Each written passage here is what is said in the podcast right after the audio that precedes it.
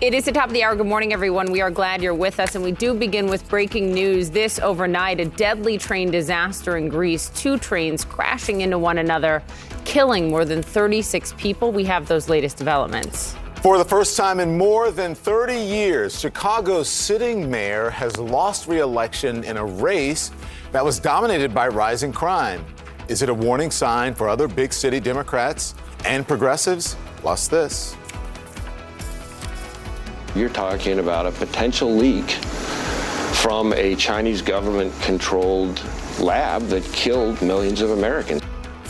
That's the head of the FBI providing his first public confirmation on their assessment about COVID originally leaking from a Chinese lab. We'll have more on his comments ahead. All of that ahead, but first, to our breaking news a devastating train crash in Greece. It has killed more than 36 people, dozens are injured. A passenger train carrying hundreds of people collided head on with a freight train Multiple cars derailed, several catching fire. This happened just north of Athens. State broadcasters there reporting that both trains were traveling on the same track for several miles before this collision.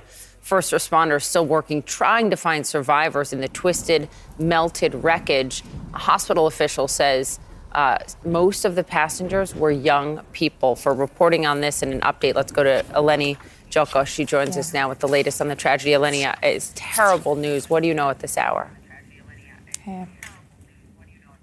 Yeah, it's absolutely horrific. Um, the, the passengers that survived this said that the impact was so intense that it felt like an earthquake. People were being thrown around in the carriages two, the first two carriages caught alight. There's nothing really left of those carriages. You have cranes and metal cutting machinery right now trying to work through the wreckage to see if there are more victims. We are hearing family members and parents of university students waiting outside the hospital to identify or at least figure out where their loved ones are. 346 people on that passenger train traveling up from Athens to Thessaloniki and then a cargo train on the same track then head on collision. So many questions around why weren't there any safety protocols that were activated? Um, they were traveling on the same track for several miles, as you say.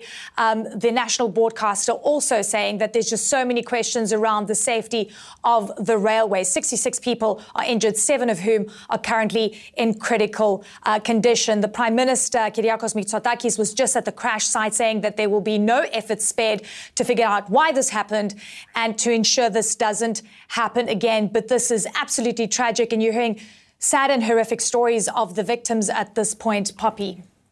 Tragedy uh, that sounds like it could have been preventable. Eleni, thank you for the reporting yeah. very much. Don.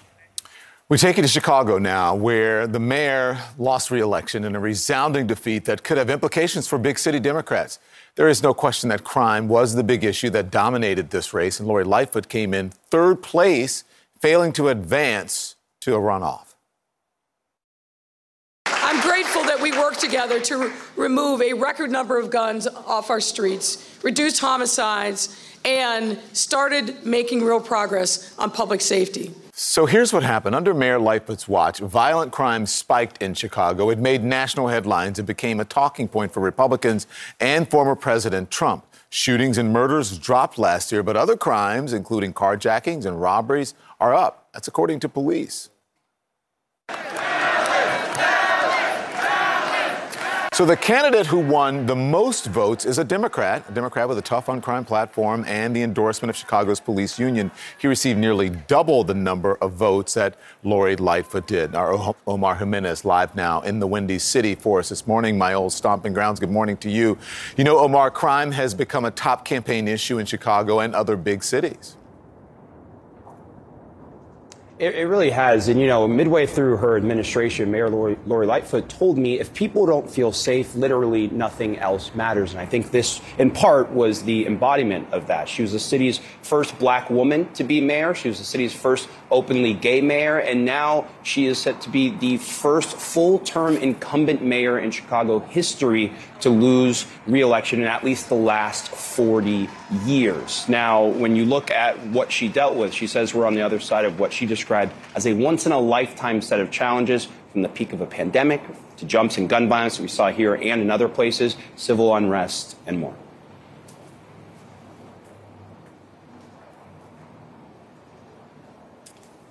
So let me ask you a little bit more about this. Is there an early favorite uh, to take for Lightfoot heading, you know, not heading to this uh, runoff? The runoff is in April. Is it Paul Vallas or who is it?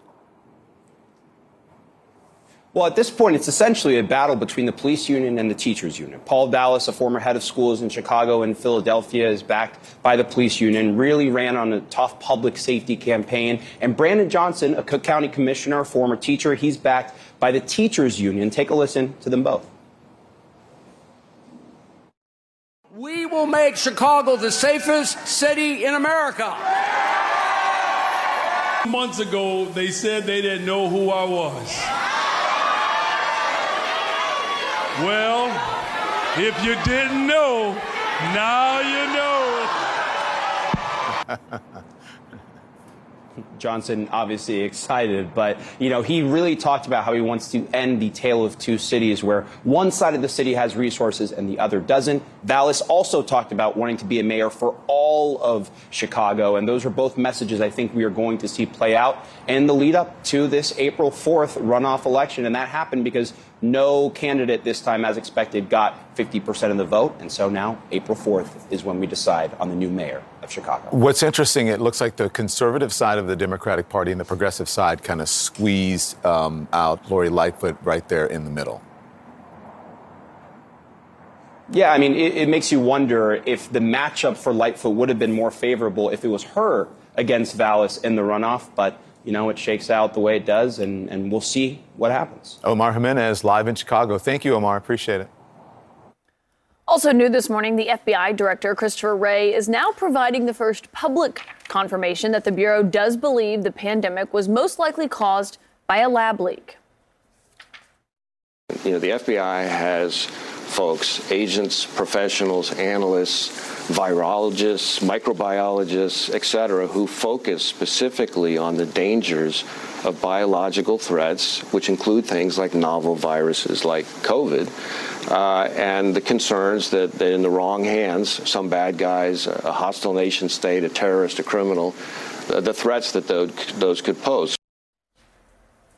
CNN's Natasha Bertrand joins us now. Natasha, it's notable to hear from him saying this publicly. We knew that the FBI had made this conclusion. Now uh, they are in the same camp as the Department of Energy with their updated assessment of this. It is notable to hear from him, though, to talk about not just what this means, what their assessment is, but also to point the finger at China, saying that they are the ones who are still blocking the United States and, and other nations from finding out truly what happened.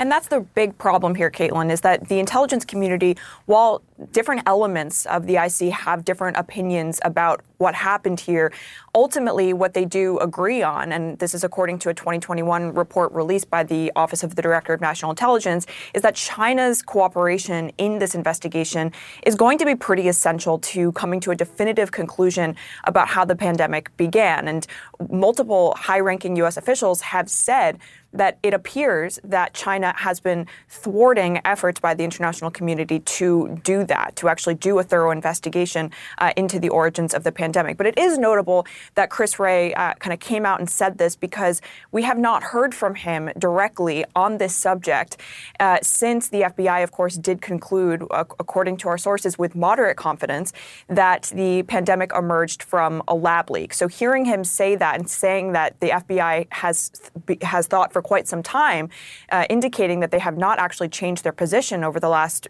nearly two years, uh, is quite notable, especially, as you said, after the Department of Energy concluded with low confidence that this emerged from a lab leak. But as many officials have said, it is probably, we're probably not going to get to the bottom of this definitively without some kind of smoking gun here, Caitlin which is kind of mind blowing. And so we've got the Department of Energy and the FBI over here that say that they do believe it was a lab leak, despite you know that's not a high confidence assessment. But we have other agencies that either have not made a determination or believe that it could have been passed on from an animal. You know, what does that divide say about you know the government as a whole and their approach to this if there is no smoking gun that they have? Yeah, but Caitlin, well, we should note that the the FBI's view and the Department of Energy's view is still a minority opinion within the intelligence community. Uh, the eight intel agencies that produced that first assessment back in 2021, plus the National Intelligence Council, the majority of them believe that this emerged naturally from from an animal in the wild. Uh, and then you have the Department of Energy and the FBI who believe it was a lab leak, and then others are still undecided. Right? They believe that both p- hypotheses are plausible, but there's just not enough evidence to to figure it out uh, definitively definitively. And so I think that the IC has pretty much concluded here that without more on the ground information, it is probably just going to be impossible to say moving forward uh, how this actually began because there's only so much you can do from afar, right, analyzing the data uh, without that kind of on the ground investigation, Caitlin.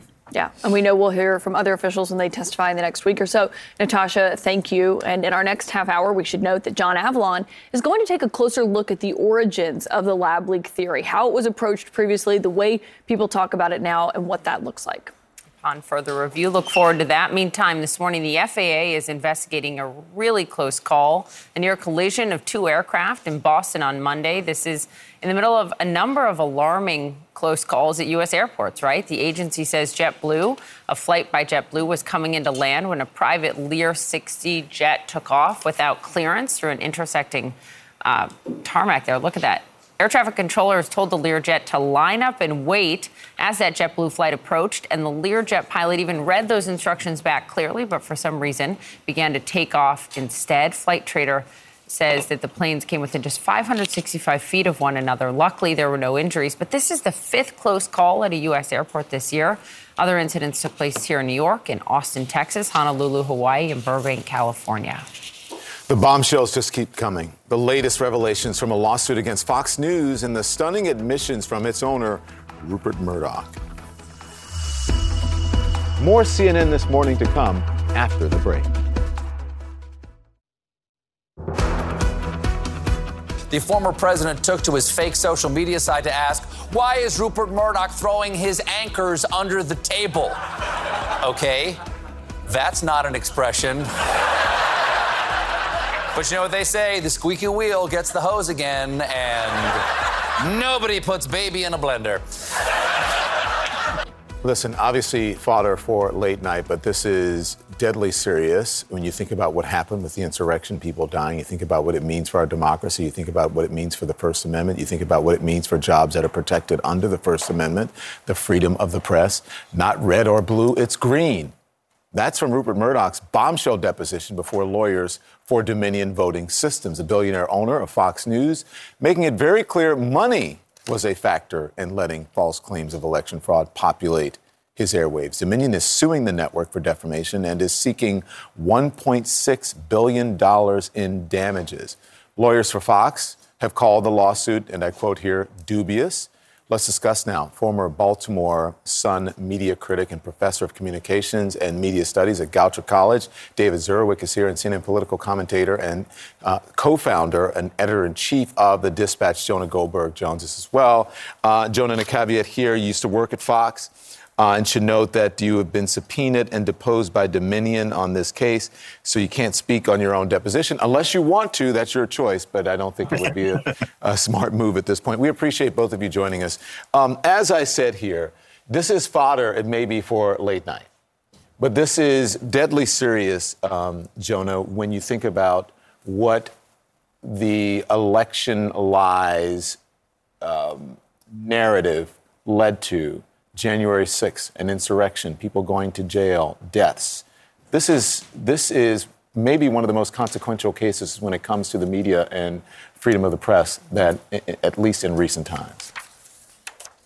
No, I think that's probably right, and we should have, you know, we should just as a as a matter of due diligence keep a grain of salt that we've really only heard the blistering case from Dominion, which I think is very powerful and very persuasive and jibes with my experience in many ways.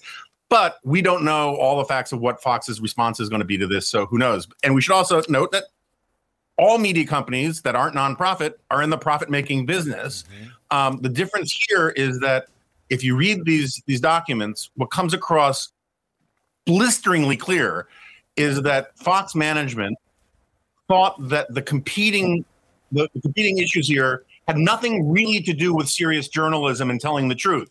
They had to do with uh, holding on to an audience even at, and and even if that costs them their integrity and their reputation for as as telling the truth to their own audience, because they created kind of a monster with their own audience that they were then terrified of. You know, David, I'm really struck by the fact um, that what Rupert Murdoch said in the deposition when he was deposed, it's not blue, it's not red, it's green. He was talking about why they kept allowing Mike Lindell to come on and spew these lies, remains true because they still make a lot of money and they still have good ratings. So, does any of this change Fox? You know, you would hope uh, that it would, Poppy, but if you look across the history of Fox, and this is interesting because people talk about losing. Uh, will is it will it ever be known as a news channel again? Has it lost its right to be called a news channel? Fox never was a news channel. It was founded in 1996 by a media political operative, Roger Ailes, as a political uh, operation not a journalistic operation. In journalism, uh, mainstream journalism, we think of our role as providing citizens with information so that they can make good choices about their life, so that they can be free and self governing. That's the public service aspect of, of what we do. Fox was founded as essentially a propaganda network for conservative viewpoints. And at the time, the, the you know, Ailes may have been right you certainly could have that voice on mainstream media, except Fox became so powerful, it became the dominant voice. And as the Republican, two things, as the Republican Party and conservatism moved way to the right, especially in the last decade or so, Fox went with it. And that was their core audience. And that's how they made money. And Joan is absolutely right. They are now prisoner of those kinds of profits um, and they have to keep feeding that beast of their core audience.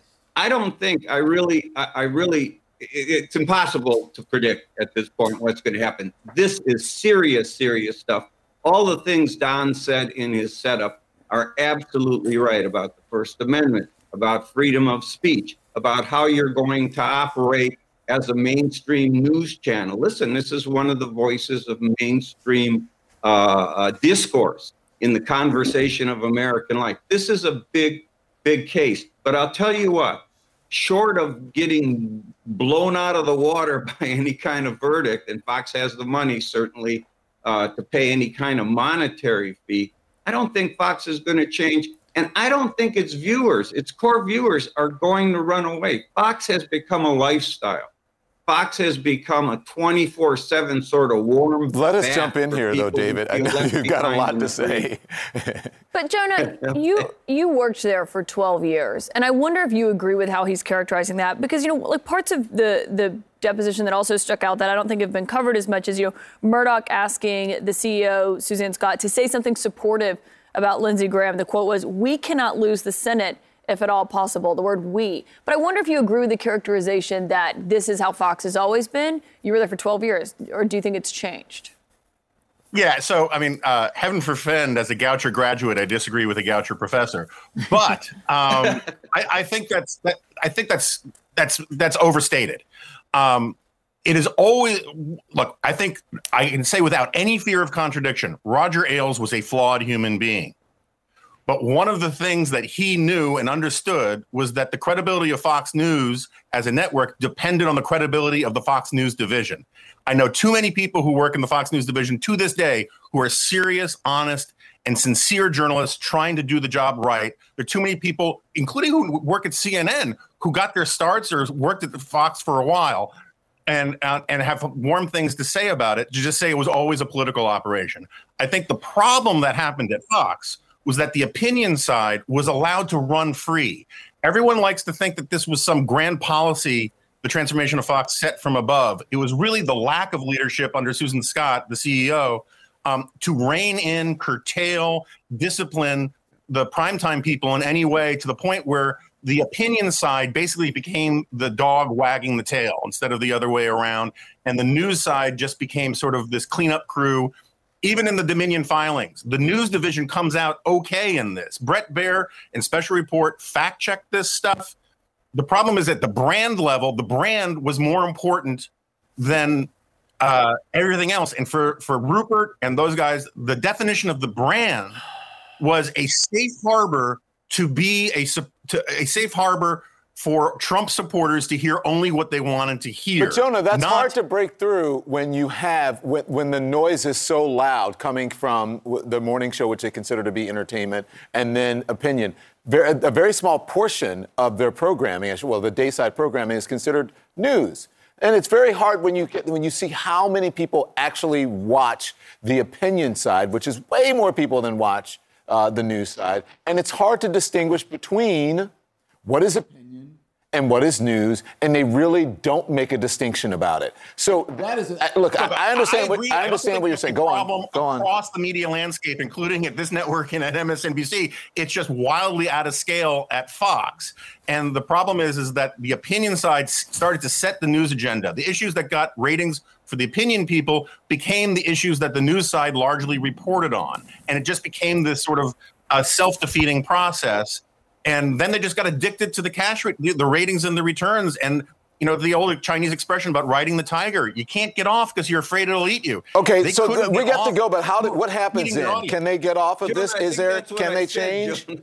Can they change after this? Can there be a reconfiguration of Fox News to bring it sort of back to what Roger Ailes may have wanted it to be? If you're asking me, I think it's going to be very hard. I don't think so. You- No, Okay, both of you said, I sorry, don't think so. David. I think it's going to be very hard. I think that's a consensus right there. Gentlemen, thank you both. To be continued. We'll continue to talk about it. Appreciate having you on. Uh, thank you. We're going to have much, much more on the coverage of this story in our next hour here on CNN This Morning. Also on CNN this morning, we are going to talk about student loan and relief, whether or not it is on the table for millions of Americans or whether or not it's in jeopardy. Where does the Supreme Court stand after a critical hearing yesterday on President Biden's forgiveness plan? Also, new this morning, a big development from TikTok rolling out a new feature to help teens cut back on their endless scrolling. We'll tell you what it means next.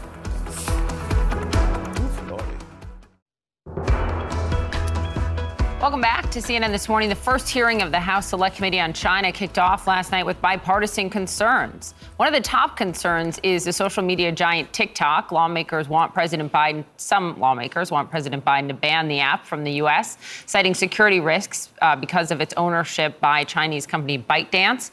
Take a listen to what former Deputy National Security Advisor Matthew Pottinger testified about the dangers he sees in the app.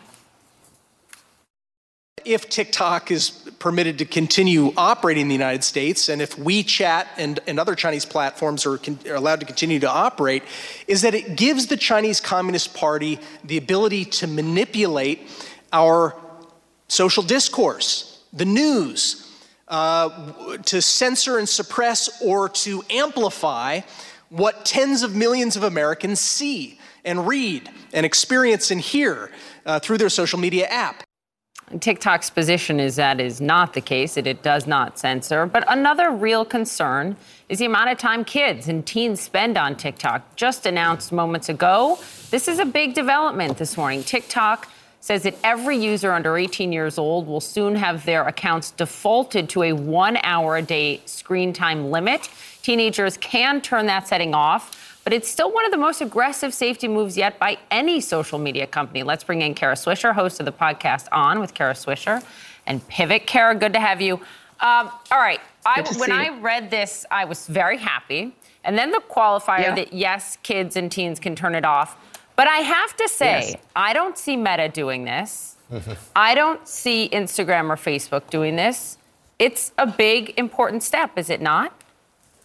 Well, other other services have limited screen time and put in lots of screen tools. Instagram has, in fact, done that, and But Snapchat not a has. default. But not a default. Not a default. No, no. And so uh, it's it's a nice uh, look.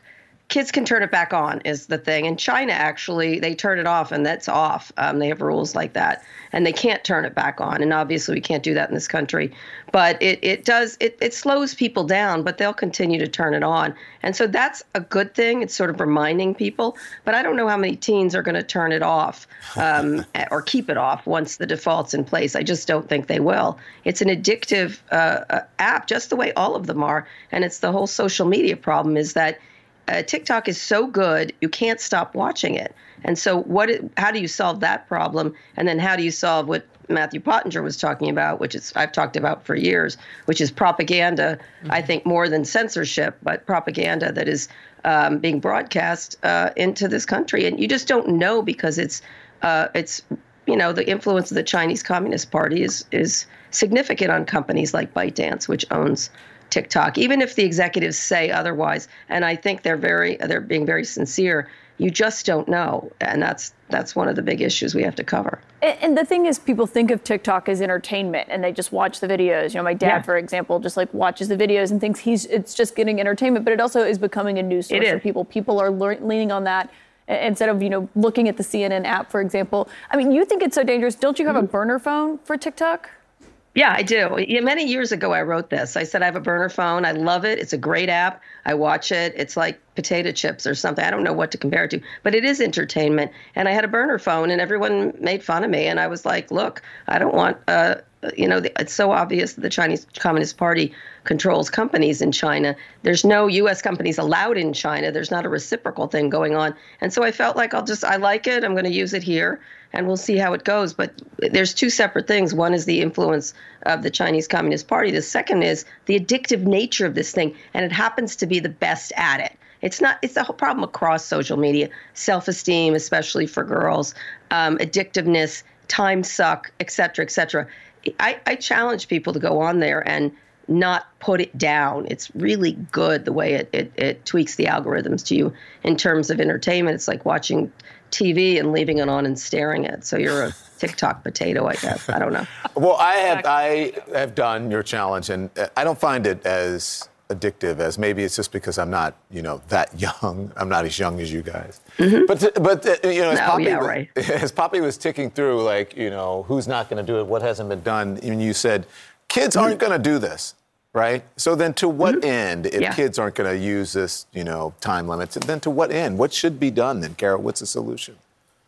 I, uh, parents, that's what should be done. Parents are going to have to put in the controls, and you can do that, that's for sure. And you could turn them off for good for your kids, but parents don't do that. Um, and that's the problem. I don't think it doesn't slow them down. Look, I like a stop sign like anybody else, you know, with, with teen drivers around, and it does slow them down. I just don't think uh, it's necessarily the solution. It's the addictive nature of these things, and all and all social media and these. You know, you're addicted to your phone, Don. I'm guessing too. We oh, all I are, am. I whether totally it's Twitter am. or whatever, whatever it is, and that's really at the heart of this. Is these are addictive devices, and so what do we do? It doesn't mean we don't use them, but what are the various things these companies can do? Because what you know what they want you to do keep pushing that button in the casino, and and and that's that's their business, unfortunately, because yeah. it's aligned with uh, advertising and uh, attention span. More content, so they can get more ads. Put more ads in between yeah. the, our content. 100%. Kara, and the beat goes on. Thank you very much. On. Good thank to see you. Hi you. to the kids Thanks. and the wife. Good to see you. Thanks. Thank you. Bye. So, uh, inflation is up. But food stamp benefits are going down, why millions of families across the country are going to lose much needed assistance this morning. We'll tell you about that.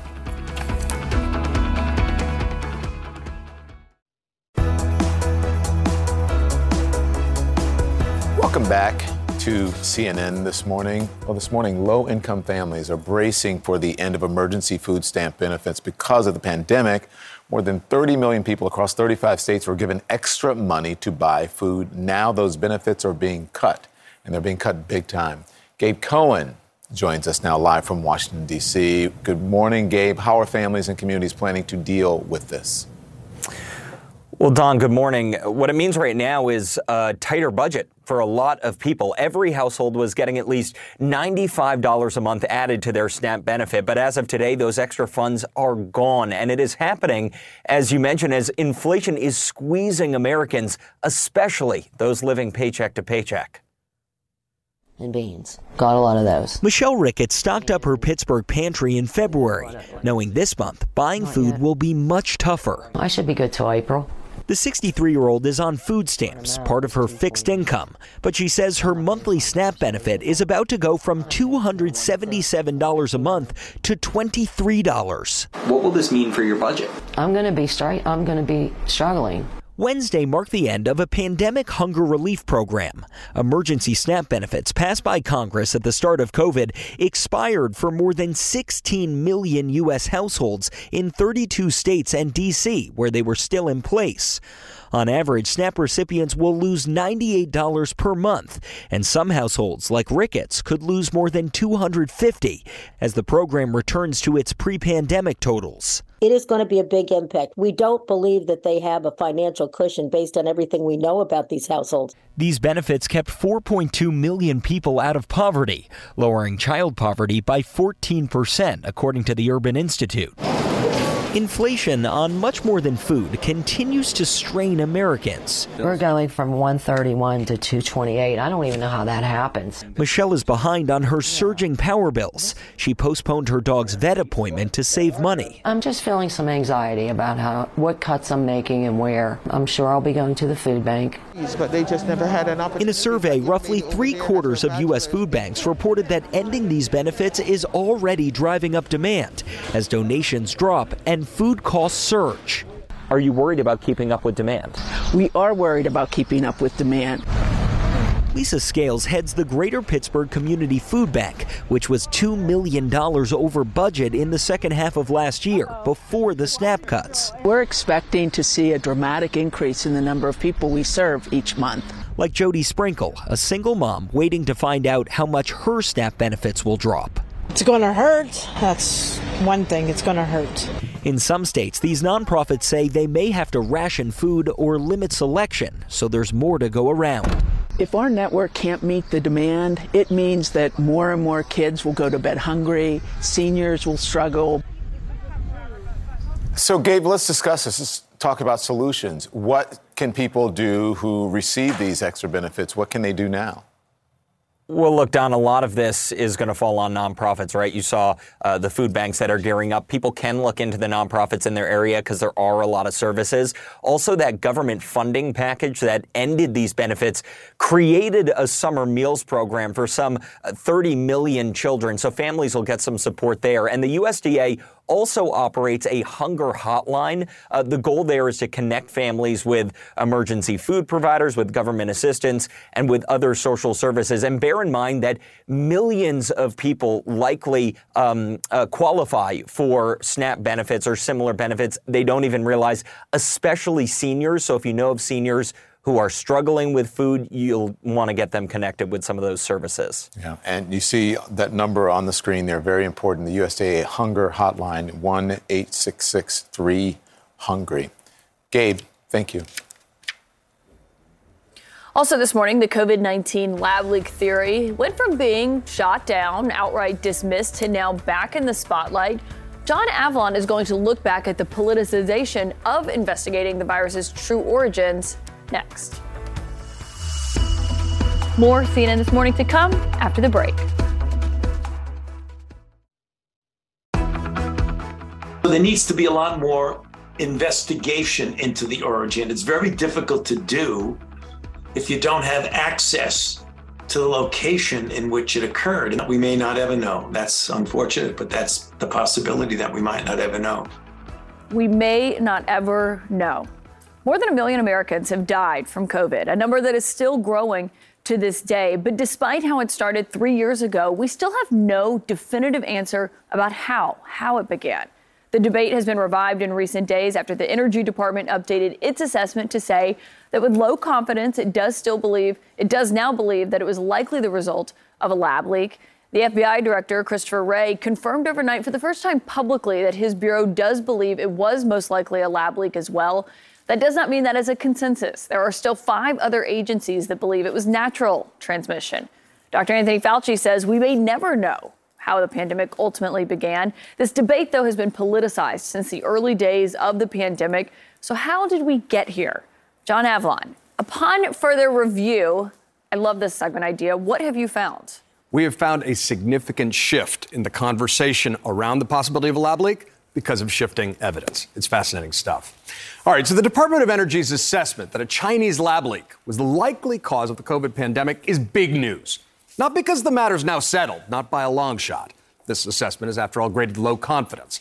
But it is more evidence that the Biden administration is actively investigating an idea that was once being actively shut down, dismissed by some as an anti Chinese conspiracy theory. And that's the subject of today's Upon Further Review. Now, the first steps during a pandemic are to slow the spread, then find a vaccine. Finger pointing isn't going to solve those problems. But knowing the origin helps us figure out what went wrong so it's less likely to happen again. So let's dig into the debate around the origins of COVID. Here's what we know.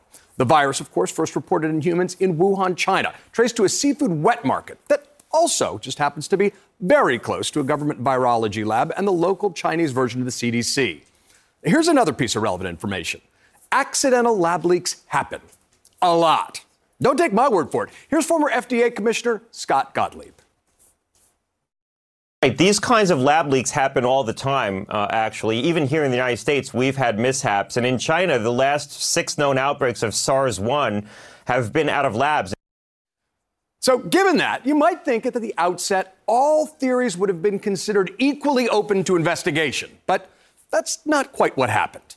February 19th, 2020, weeks before lockdowns in the USA, a letter signed by 27 scientists appeared in the British medical journal The Lancet that read in part we stand together to strongly condemn conspiracy theories suggesting that COVID 19 does not have a natural origin. Conspiracy theories. And that sort of set the tone, right? Scientific inquiry in the direction of a lab leak was seen as suspect. So when former CDC Director Dr. Robert Redfield told CNN this, I still think the most likely uh, etiology of this pathogen in Wuhan was from a laboratory um, you know, escaped. Redfield was stunned by the kickback he received from the scientific community. And when Jon Stewart raised questions about a lab leak, he was also surprised by the backlash. Here's how he described it yesterday. The two things that came out of it were I'm racist against Asian people and how dare I align myself with the alt right. Now, this may be the only recorded instance where Jon Stewart had an experience share with a Trump official. But China, of course, is quick to angrily deny the lab leak theory and condemn it as a xenophobic slur, which would have a lot more weight if China didn't have a record of suppressing information and silencing COVID whistleblowers. Over time, more and more evidence has suggested that a lab leak theory can't be dismissed, including intelligence reports that Wuhan lab workers got sick from an unspecified illness in November of 2019, shortly before public reports of a local infection. In May 21, the Washington Post even offered a helpful timeline on, quote, how the Wuhan lab leak theory suddenly became credible. That fall, the Biden administration's intelligence assessment came back with a mixed bag, with most agencies saying there wasn't enough evidence to determine natural origin or lab leak, though notably the FBI backed lab leak theory with moderate confidence, which Director Chris Wray doubled down on just yesterday. Now, on the flip side, in the summer of 22, two peer reviewed articles published in the journal Science found that the most likely origin was natural transmission at the wet market. Taken all together, it's a reminder that science isn't ever settled. It's a process of the accumulation of knowledge and data, constantly building upon itself toward human progress. The missing pieces of this investigation are on China. As Dr. Deborah Birx said on CNN this morning just yesterday, we're never going to get the data from China. China has not been transparent. We were not transparent with COVID in 2019. They're not transparent today in 2023. So, given that, in some ways, all we can say definitively is that the origins of COVID are not a settled question. That's exactly why we need more independent, open minded, data driven investigations. Pursuing the facts without fear or favor is what we should always do. And trying to shut down debate because of political discomfort is what we should never do. That should be clear upon further review.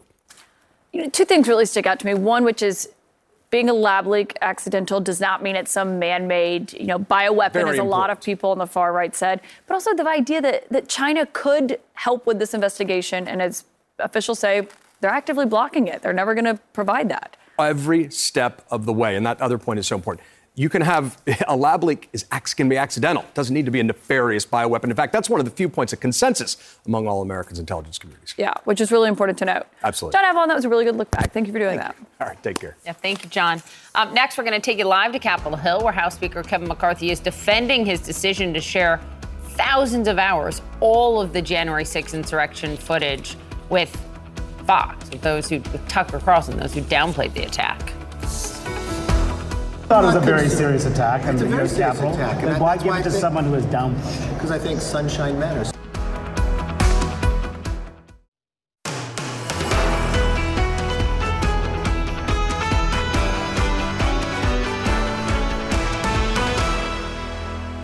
So the only way that the airspace system can handle more flights and full flights is by getting them off the runway faster.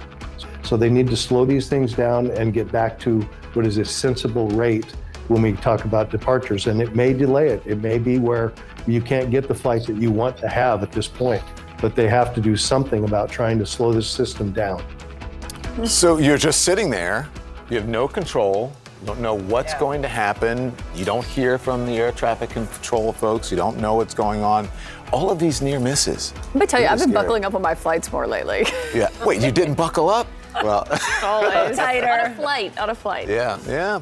Well, you know, I mean, this is a big problem. Good morning, everybody. Welcome to CNN This Morning. So glad you could join us. We have to talk about another alarming close call at one of America's biggest airports, this time between a private jet and a JetBlue flight that was coming in for a landing. That makes five close calls in just two months. It's way too many. I don't think it's normal. We're going to check. Does the FAA have a serious problem on his hands? Pete Muntean will help us break it down. Also to Chicago and the mayoral race there, where Chicago's Mayor Lori Lightfoot has lost re-election, didn't even advance to the runoff. Rising crime, the dominant issue in that race. What does her defeat mean, big picture? Also, a rare show of bipartisanship in Washington and the House. The new House Select Committee on China is vowing to investigate Beijing's threat to America. Is it all talk, though, or they could actually deliver some action here? We're going to talk to a Democrat who's on that committee, Congressman Seth Moulton, in the coming hour. Lots to come in this hour. We're going to begin, though, with another, yet another disaster at one of America's busiest airports. The FAA is now investigating five near misses between planes in just two months. Five near misses between planes in just two months. The latest close call was in Boston. It happened on Monday night. Air traffic controllers stopped a private jet from taking off and running into a JetBlue flight that was coming in for a landing. It comes just weeks after a FedEx cargo plane nearly landed on top of a Southwest flight in Austin, Texas. Federal investigators say that they were both cleared to take off and land on the same runway. The FedEx pilot was the one who told the Southwest crew to abort. They came within 100 feet of each other. Just weeks ago, there was a close call in Honolulu. The NTSB, National Transportation Safety Board, says a United Airlines flight crossed a runway in front of a cargo plane that was landing. And days before that, an American Airlines jetliner crossed a runway where a Delta Airlines flight was taking off at New York's JFK Airport. Pete Muntean on top of the story, the very latest on this close call. One is way too many, but now we have a series. What is going on, Pete? Well, the big question here, Don, is why all these incidents are coming to light right now. The NTSB not investigating this one just yet, but we do have some very key and clear details. From Flightradar 24, they've reviewed preliminary details which say that these two flights came within 560 feet of each other. This was a very close call. It is the latest incident of a near collision at a major airport. Monday night, a JetBlue flight and a private Learjet nearly running into each other on crisscrossing runways at Boston Logan International Airport. This was a mistake that was made by the pilot, and it was caught by air traffic control, which is their job. So they were able to catch it. The Federal Aviation Administration says as JetBlue Flight 206 was coming into land on runway 4 right, the Learjet took off from the intersecting runway.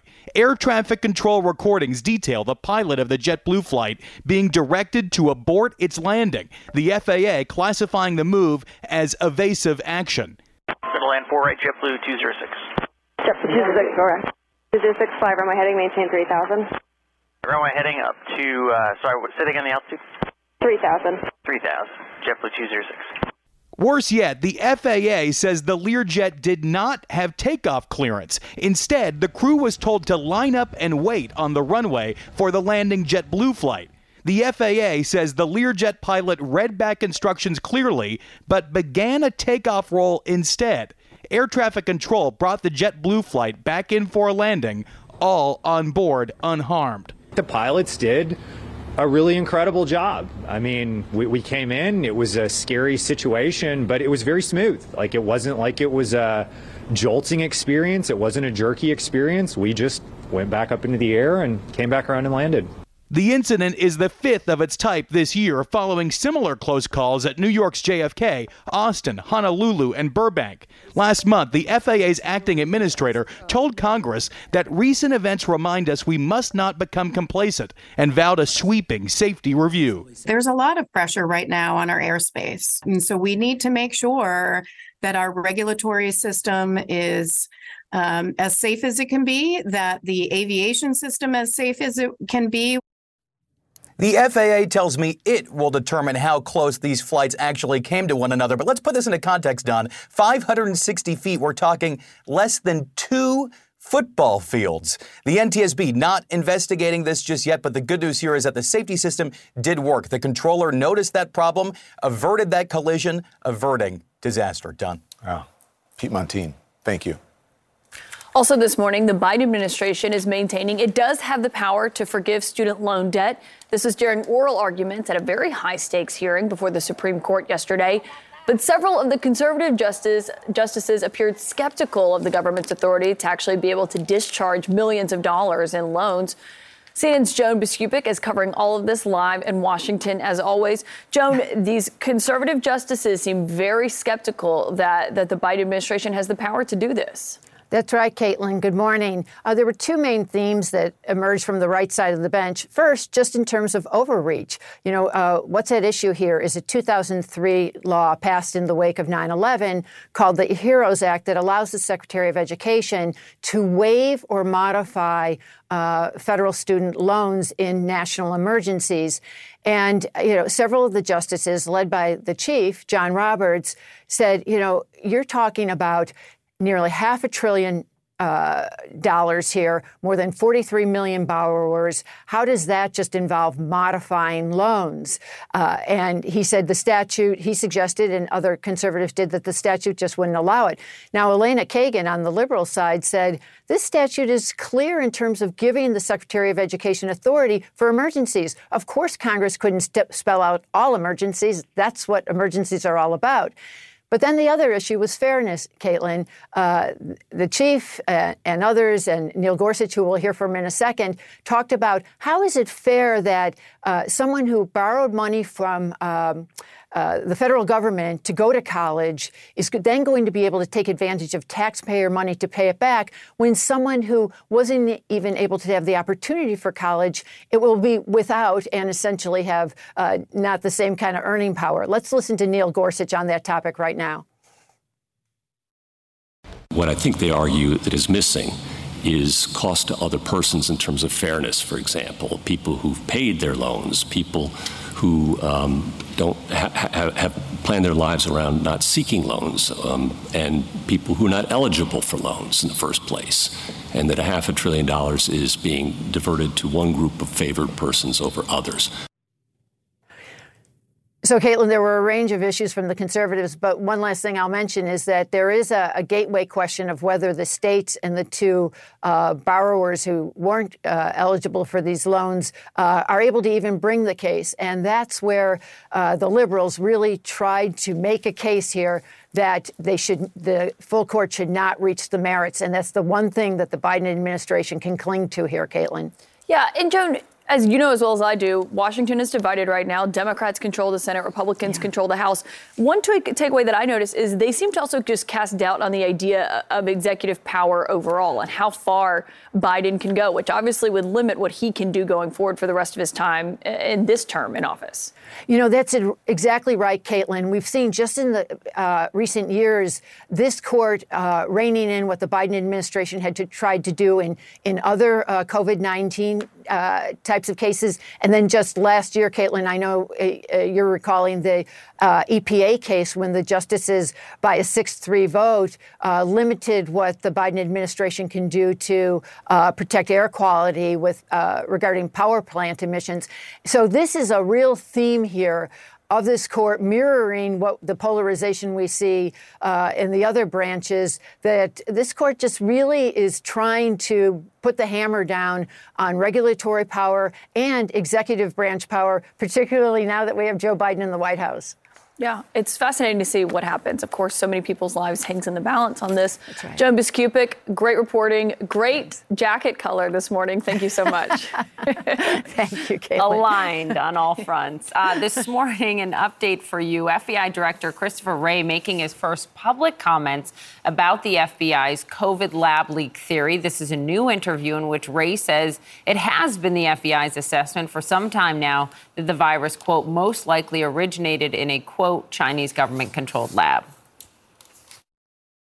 You know, the FBI has folks, agents, professionals, analysts, virologists, microbiologists, et cetera, who focus specifically on the dangers of biological threats, which include things like novel viruses like COVID, uh, and the concerns that, that in the wrong hands, some bad guys, a hostile nation state, a terrorist, a criminal, uh, the threats that those, those could pose. So here you're talking about a potential leak from a Chinese government controlled lab that killed millions of Americans. And that's precisely what that capability uh, was designed for.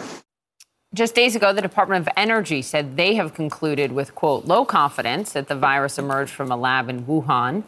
A Chinese official responded to that saying the U.S. report should stop stirring up arguments about laboratory leaks, stop smearing China, and stop politicizing the issue of the virus origin. A race that Democrats should be paying close attention to. I'll tell you why in a moment, because there will be no second term for Chicago Mayor Lori Lightfoot. She lost her bid for reelection on Tuesday, failing to finish in the top two for a runoff election. Here's why. Democrats should be concerned because voters are expressing growing concerns about crime in one of the nation's largest cities, and they're doing it all over the country in the nation's largest city, is cities. This is the first time in more than three decades that Chicago has voted a sitting mayor out of office. Watch. Obviously, we didn't win the election today, but I stand here with my head held high and a heart full of gratitude. And regardless of tonight's outcome, we fought the right fights and we put this city on a better path. No doubt about it. So it's going to be between these two guys Paul Vallas, a longtime public schools chief, and Brandon Johnson, a Cook County commissioner backed by progressives and the Chicago Teachers Union. They will advance in an April runoff to replace Lightfoot. House Speaker Kevin McCarthy's office says that he will allow defendants facing criminal charges in the January 6 Capitol attack to access security video footage from that day. House Republicans are defending that move and claiming it's a way to ensure due process. Melanie Zanona joins us live from Capitol Hill. Good morning. Is this a uh, sort of follow on to his agreement to give all of the unedited footage to uh, Tucker Carlson of Fox News? Yeah, you're absolutely right, Poppy. Kevin McCarthy promised to release this footage as part of his bid to become Speaker and to win over his right flank. But he is not just releasing this to the media. We have also learned at CNN that the House Administration Committee has started making accommodations so that lawyers for January 6 defendants can start coming in and view this footage. It was an issue that came up in court, and Kevin McCarthy has defended that move. He says it's important in the name of transparency and due process, and he also claimed that Speaker Nancy Pelosi also gave access to defendants for January 6, a, a charge that her office denies. But this does come amid a broader debate on Capitol Hill about who should and should not have access to this January 6 footage.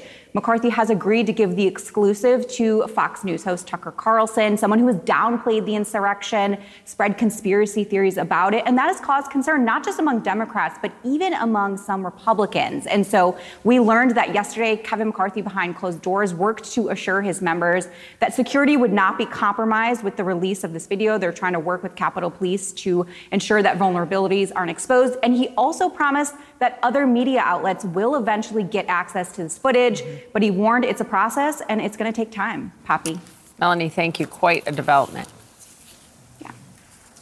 All right, up next this morning, we're going to talk about whether or not Fox News' billionaire owner, Rupert Murdoch, and his testimony in the defamation case against him creates an existential crisis for the network. What does it mean? We've got the First Amendment guru, Floyd Abrams, and a former Trump insider, Alyssa Farah Griffin, here to break it down with their perspective next.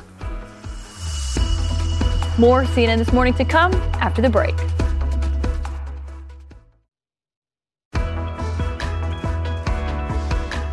Fox faces an existential threat from its multi billion dollar defamation case. That is the headline from CNN Business this morning after that explosive legal filing that came into public view this week. These are some of the biggest revelations if you missed it. The billionaire owner Rupert Murdoch conceded that four of the main hosts on the airwaves, including Sean Hannity and Lou Dobbs, formerly, endorsed lies about the 2020 election.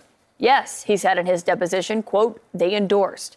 He also said he wished that Fox would have been, quote, stronger in denouncing those lies in hindsight. He told a reporter that half of what Trump was saying was, quote, BS and damaging. He also admitted that Hannity was, quote, privately disgusted by Trump, but scared to lose viewers. Fox's legal team says those quotes that are coming out don't tell the full story. They've called the lawsuit dubious, but they've also cited the First Amendment as a defense there. Joining us now to talk about this is renowned First Amendment attorney Floyd Abrams and the former communications director of the Trump White House, Alyssa Farah Griffin.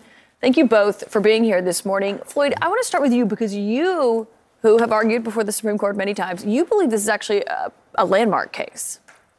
I think it's an extremely threatening case to Fox, and I think it's a very important case.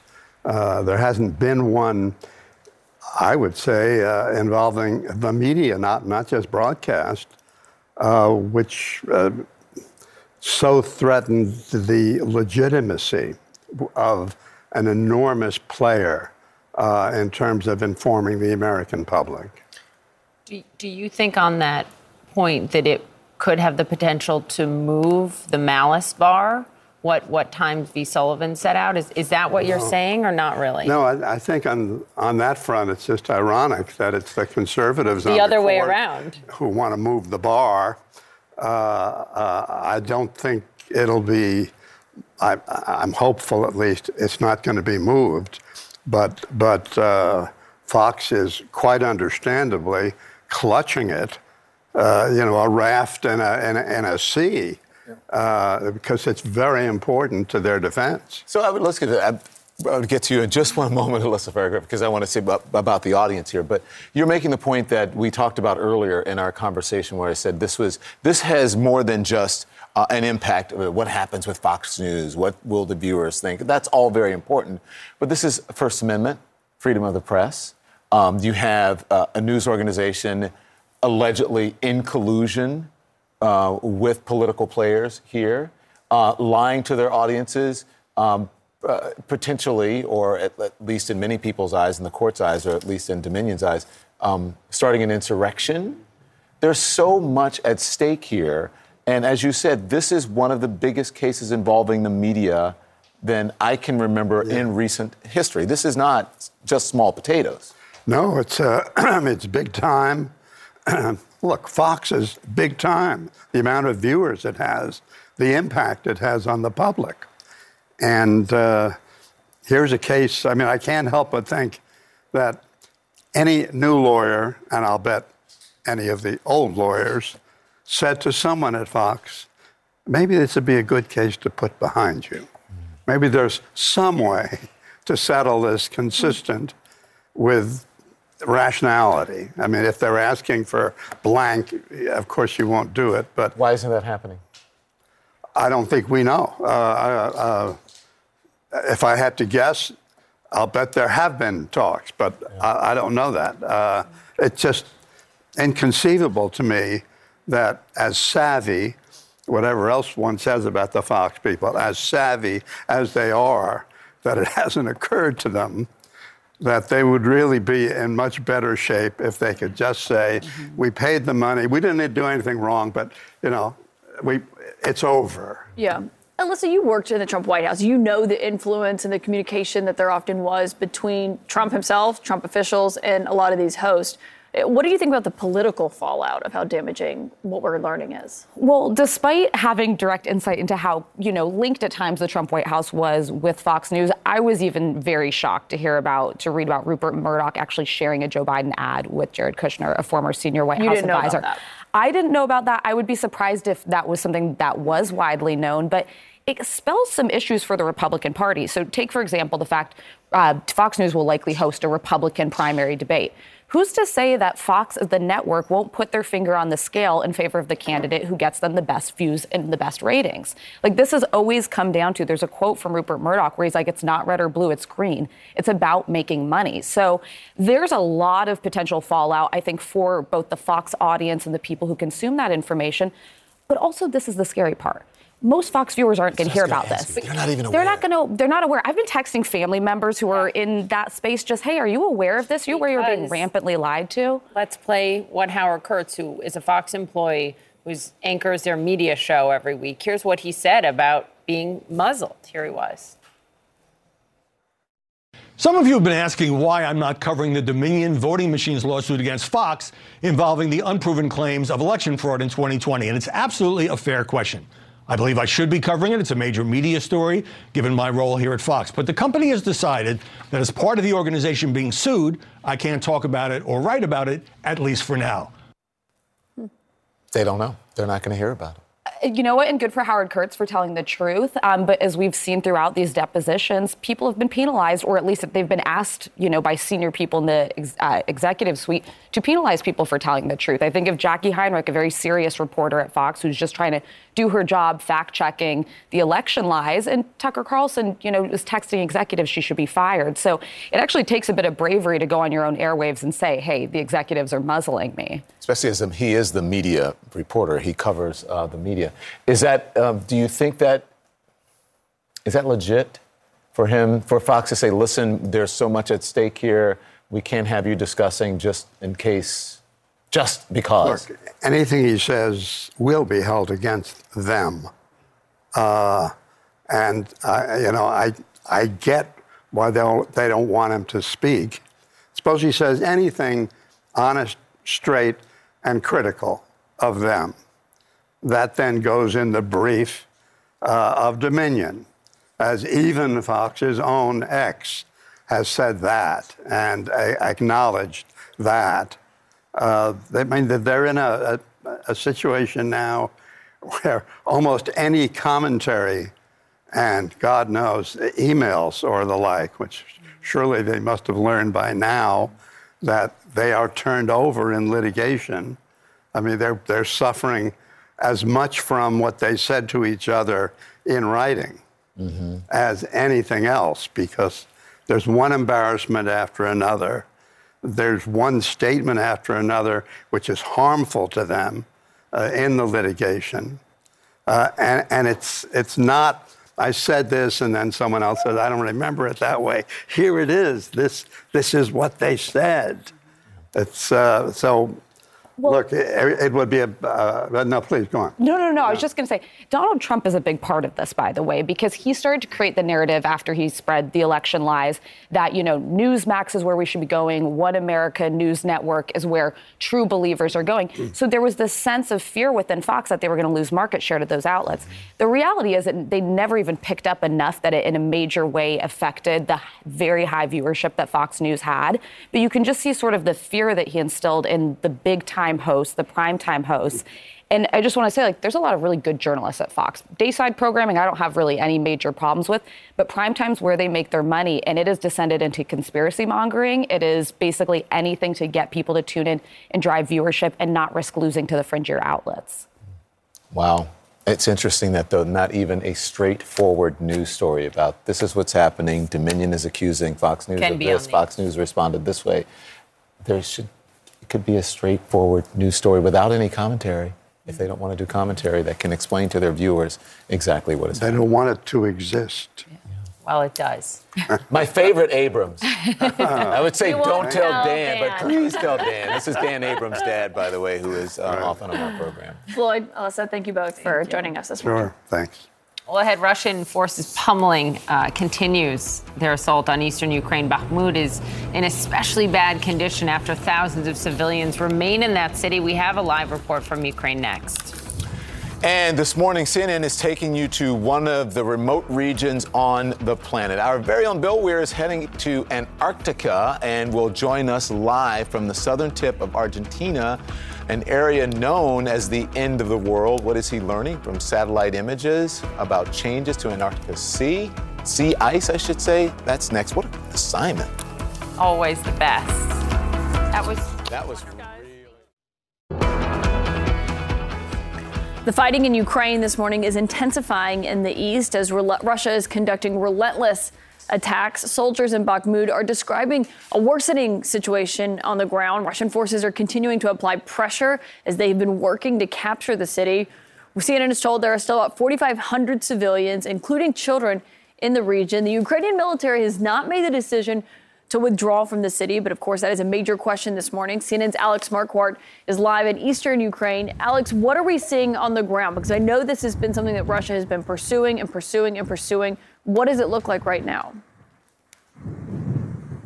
Well, Caitlin, fierce fighting all along this eastern front, but nowhere more so than the city of Bakhmut. That is where the most difficult fighting is taking place, according to President Zelensky, who says those Ukrainian defensive positions are just getting pounded by Russian forces.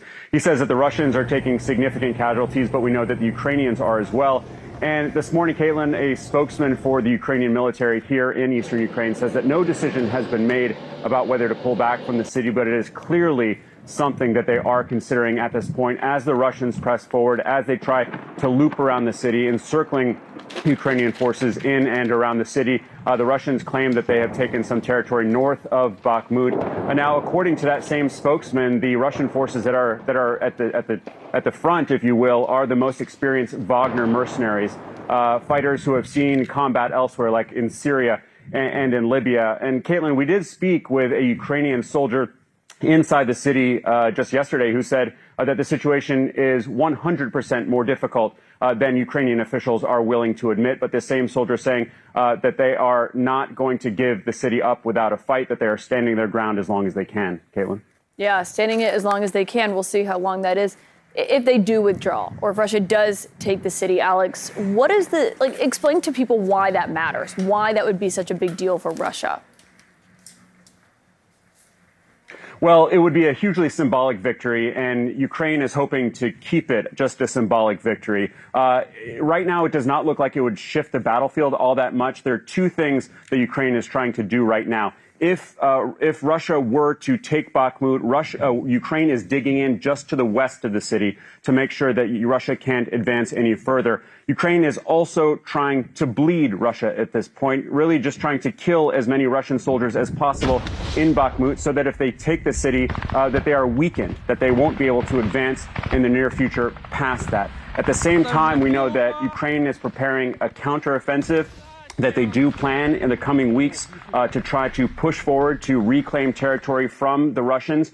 Uh, we don't know when or where that is going to take place, but that is something that is very much in the works. Caitlin? All right, Alex Marquardt, please stay safe and keep us updated. Thank you. So, even as this part of northern hemisphere is experiencing another near record warm winter and glaciers are retreating around the Arctic Circle, scientists are warning that the sea ice around Antarctica is has dropped to its lowest level, breaking the record set just last year. Look at that on your screen. So, Antarctica's uh, sea ice is now at its lowest point since satellites started monitoring the levels in 1979. Our chief climate correspondent, Bill Weir, joins us now live from near the southern tip of Argentina. Man, oh man, you have to admit, it is beautiful. I'm not talking about you, you're okay. But look at that. You're, oh, is it nothing. It's gorgeous. I'm nothing it's gorgeous. compared to this, Don. Yeah. Who knew? Yeah. Who knew that the end of the world would be so gorgeous? And check out the maybe the most beautiful soccer pitch in the world, right over there. That's some guy's yard. That's fit for Lionel Messi here in Argentina. Uh, that island over in the distance is a Chilean national park, and on the other side of that is Antarctica. That's why we're here. I'm about to get on a boat with whale scientists and go on an adventure to study those amazing creatures. But while we're here, we got this news out of the National Snow and Ice Center in Colorado that for the second year in a row, the South Pole is shrinking. The ice down here is shrinking. It's sea ice, so it's not affecting sea level rise, the, much the way that when the ice cubes in your glass uh, melt, they don't spill your drink. Uh, but what, that's very worrying because Antarctica is a continent surrounded by oceans, and that sea ice protects those ice shelves from unlocking all that ice, which, if it dumps into the oceans en masse, would rearrange every city from Miami to Shanghai along the coast around the world. So, what is troubling about this is the speed that it's declined. Just to give you some perspective, uh, in the early 2000s, it looked like Antarctica was growing even as the Arctic was shrinking in alarming ways, and scientists weren't sure why. In 2014, the sea ice around Antarctica, 7 million square miles. Now, less than a decade later, it's under 700,000 square miles. So that's a 90% drop. And they're just worried that this could be a, a tipping point that makes that vulnerable. And then on from there, it's, it's just uh, one domino after another of the kind of disasters we really don't want to imagine, but have to think about, especially for people, leaders who live on coasts. Is there anything that can be done to really slow this horrible extreme situation, Bill? It's the it's the same answer as it as it has been for generations. The faster we can move away from fuels that burn, uh, the, the in the speediest and most equitable way possible, the less horrible this gets. That's the that's the only way right now, and not only stopping the, it at the source, but pulling carbon out of the sea and sky. Carbon removal is going to be the biggest industry you've never heard of as people come to grips with the enormity of this. But uh, to, to put this in perspective, Antarctica was discovered almost 40 years after the planet Uranus. It's so remote, it's so harsh, we're just now really understanding it. But when they send these robots that look like uh, torpedoes under these big ice shelves like the Thwaites and see that they're hanging on by fingernails, we really got to pay attention to something that seems so far away. Bill, you're so right. When you look at our planet, it's just so beautiful, but yet so fragile. You know, I watch all these documentaries about space and the planets or whatever, and it's we live in such a unique, wonderful place that we've got to do something that, to preserve it, to keep it that way. Mr. Bill Weir. Amen. And one of the, that's a good answer. Look how beautiful that is. Bill, thank you. That was great. All right, coming up, a rare demonstration of unity across the aisle in Congress last night as lawmakers warned of the threat posed by China as the House Select Committee on China held its first hearing. Congressman Seth Moulton is one of those lawmakers, and he's here next. More CNN this morning to come after the break.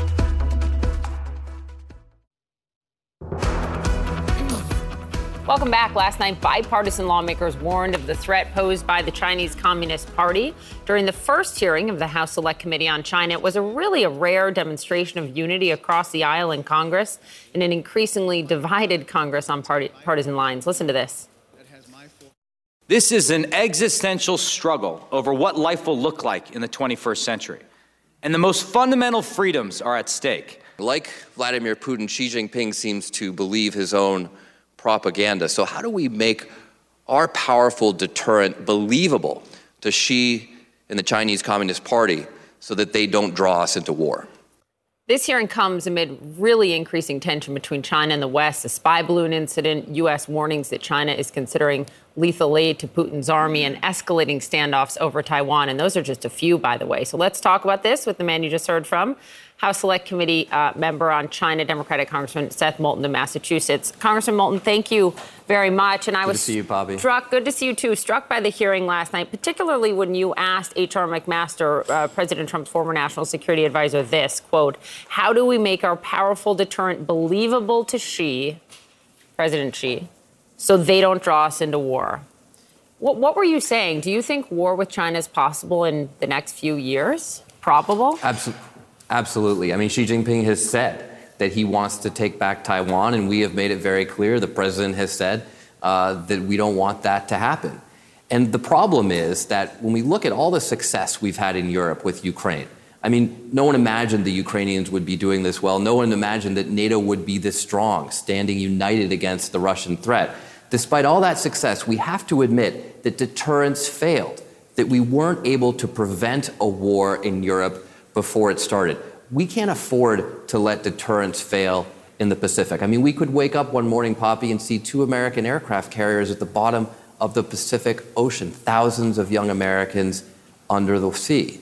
So we can't let that happen. We've got to understand how to make sure that we not only have a strong deterrent in the Pacific, but that Xi believes it. You know, he does believe his own propaganda, and mm-hmm. we can't have him make the same miscalculation as his autocratic brother Vladimir Putin and think that the Americans and the West are not going to be united to stop him. Just to be very clear for the American people, Congressman, I said two things. I said possible and then I said probable. Do you think U.S. war with China, you know, sparked by Taiwan, uh, sparked because of a potential invasion of Taiwan is probable in the next several years? I, it's certainly possible, but I don't think it's probable because Okay. our deterrent is so strong. But again, we've got to make that clear, not just to us. It's not just about whether we believe that we can uh, resist the Chinese and their aggr- and their aggression, but that the Chinese Communist Party believes this as well, and they don't just believe their own rhetoric. One of the um, things that I'm going to be watching closely as this committee does its work is the private sector. Uh, because uh, we heard your the chairman of the committee, Congressman Mike Gallagher, tell CBS on Sunday that the committee is quote hoping to have a conversation first with the NBA, with Disney, and other companies. Do, do you plan on calling in NBA Commissioner Adam Silver, for example, Disney CEO Bob Iger, and you have subpoena power, so you could subpoena CEOs if needed? Well, we haven't made specific decisions on individuals, but the point is that this is a broad threat. The Chinese Communist Party is not just a military threat to the United States and our allies, they're an economic threat. Uh, they're a threat to their own people. I mean, they're committing genocide against some of their c- citizens and repressing every one of the rest, repressing Chinese citizens even overseas, even here in America. So this is a very broad threat. And the mandate of this committee is to look at all aspects of competition between the Chinese Communist Party and the United States. So we're certainly going to get into these economic issues. And there's a lot of work to do there. These are tricky things because our economies are intertwined. But the threat is real and we have to address it. Let me move on to something else. We've been covering all morning the revelations from Rupert Murdoch's deposition in the Dominion lawsuit against Fox News. What I think is so interesting is that you're someone who has gone on and continued to go on Fox News for interviews. You've written op eds for them. You continue to do so since the 2020 election. President Biden has not once appeared on Fox News since he became president. I wonder if these revelations in this lawsuit change your view of appearing on that network. It doesn't change my view of Fox, frankly. I think that nobody should be surprised uh, that they don't believe uh, their, the, own, their, the, the things that they are saying themselves. I mean, that's what this lawsuit uh, has revealed, right? That you have people like Tucker Carlson and Sean Hannity spouting Trump's lies and privately saying, of course, they're not true. But the reality is for us, I mean, I represent everybody in my district in Massachusetts Democrats, Republicans, Trump supporters, Biden supporters, and people who don't even vote. And so I think it's important to speak to all of them, and that's why I'll continue going on Fox. I think I'm on CNN more, though. Well, look, you say we. I know what they are, but I'm still going because I want people to hear what I have to say. Um, so let's move on to this. One of the reasons you're here this morning is what you and Congressman Clyburn have reintroduced, and this is legislation to provide Black World War II veterans and their descendants with really long overdue. GI Bill benefits, benefits that were not shared equally, that they did not get in the way their white counterparts did. You didn't get it through last time. What are the prospects now, and why are you doing this? Well, the amazing thing about this legislation, which just simply restores the GI Bill benefits that were promised and were earned, uh, promised to these veterans and earned by them for fighting in World War II. No matter who I talk to, they think this is a good idea. Doesn't matter if you're an ultra conservative, Republican, Democrat, uh, far left or far right, we all know that this is the right thing to do. And as a veteran who, who literally would not be standing here in the Capitol today without the GI Bill, I'm just shocked that so many black Americans were denied this benefit they had earned. Lis- Listen to this, Poppy. In, in northern uh, New Jersey and New York, in, in, the area where your studio is, in 1947, there were 67,000 home loans issued to U.S. veterans. 67,000. Out of those 67,000, 100 went to black veterans. Wow. And, and, and, and buying a home or getting a college education, those are the two most important ways to earn generational wealth in America. Mm-hmm. So we owe it not just to these veterans, but to their families to do the right thing. And as a veteran myself, it might not be my generation's fault that this happened, but it is absolutely my generation's opportunity to fix it. We really appreciate your time. Thank you for that, and thank you for your service to this country, Congressman. Thank you, Poppy. Thank you. Don. Okay, so check your clock right now, your watch, your phone, however you look at the time. In the amount of time between now and the top of the hour, right, not far away, you could heat up some oatmeal, you could maybe take a quick shower, or you could do something that lowers your risk of heart disease and cancer. Hmm, Dr. Sanjay Gupta will tell us what it is. That's next.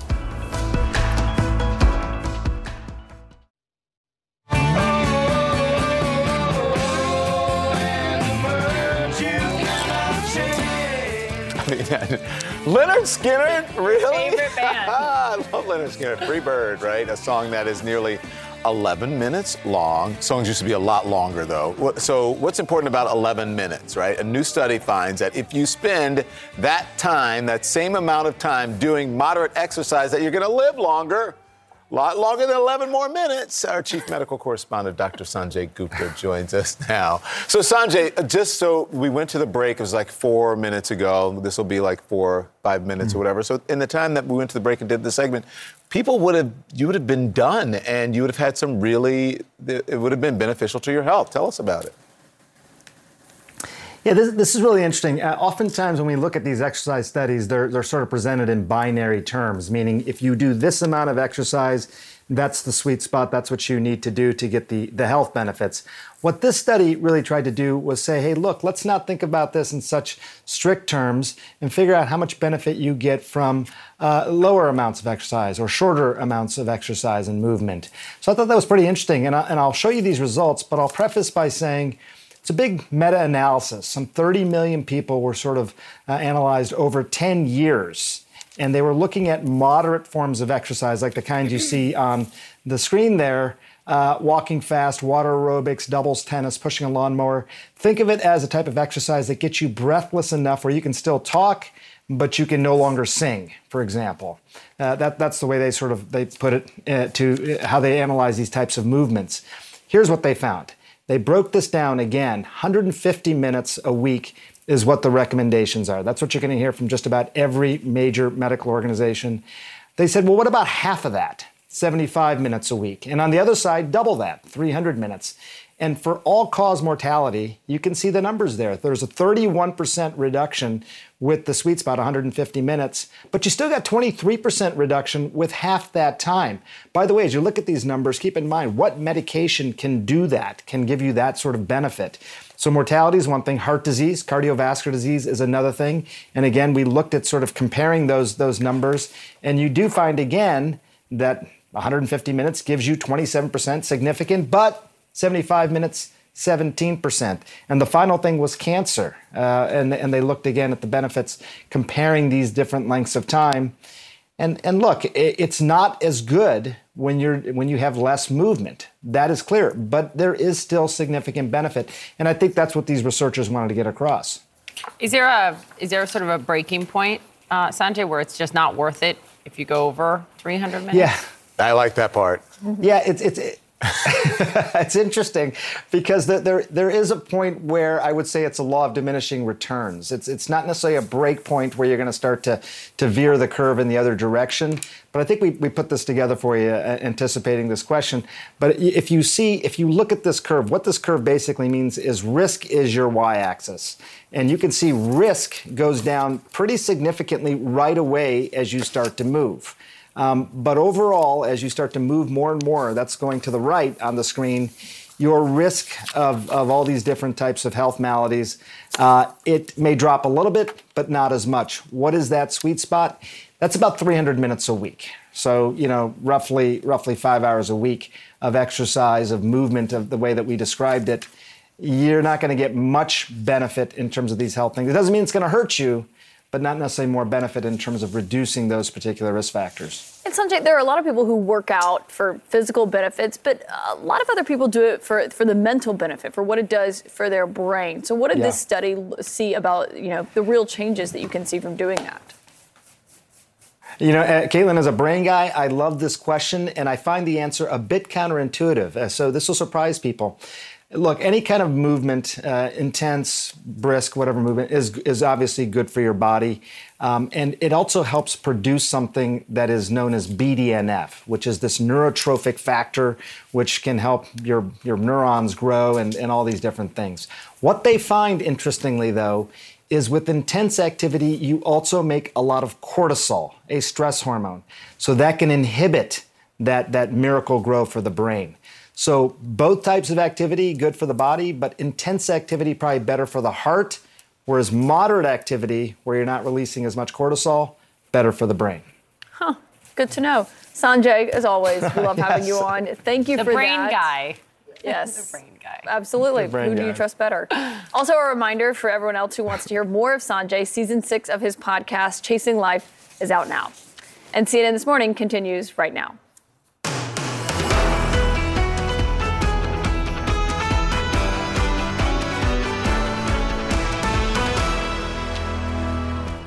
All right, good morning, everyone. We are following breaking news this hour out of Greece. A train full of passengers colliding head on with a freight train. So far, at least 36 people have been confirmed dead. We are hearing harrowing stories from survivors who say that the train cars quickly filled with smoke and with flames. They're worried that the death toll could go up with that. Plus, one of America's most prominent mayors has lost re-election.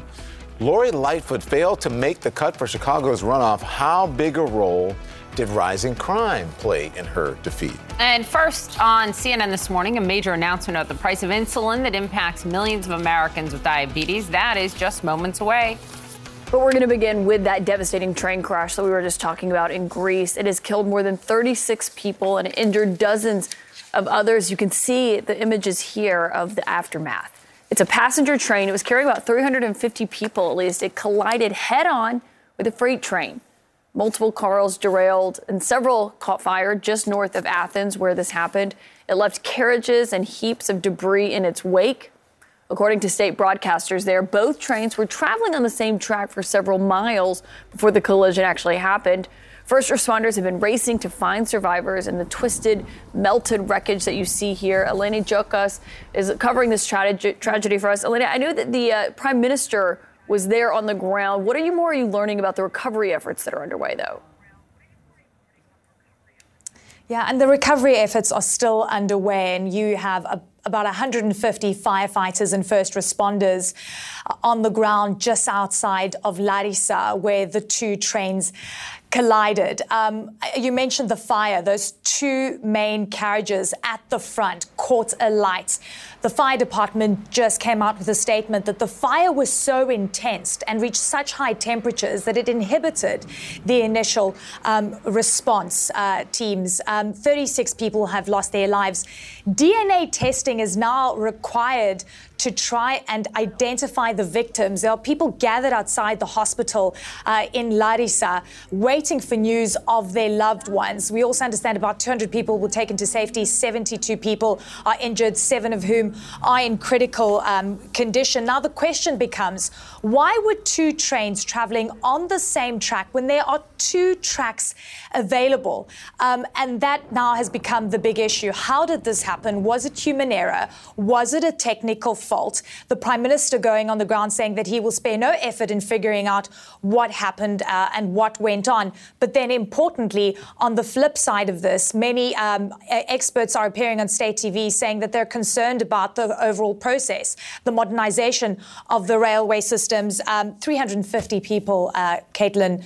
Uh, were on that passenger train, and we're waiting for more news. I mean, rescue efforts uh, are still currently on the go. Three days of national mourning also announced.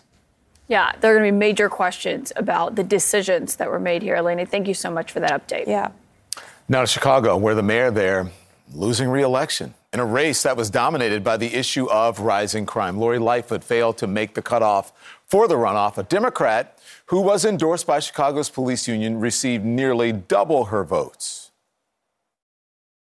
I'm grateful that we worked together to re- remove a record number of guns off our streets, reduced homicides, and started making real progress on public safety. So, under Mayor Lori Lightfoot's watch, violent crime spiked in Chicago. It made national headlines and became a talking point for Republicans and the former president. Shootings and murders dropped last year, but other crimes, including carjackings and robberies, are up. That's according to police.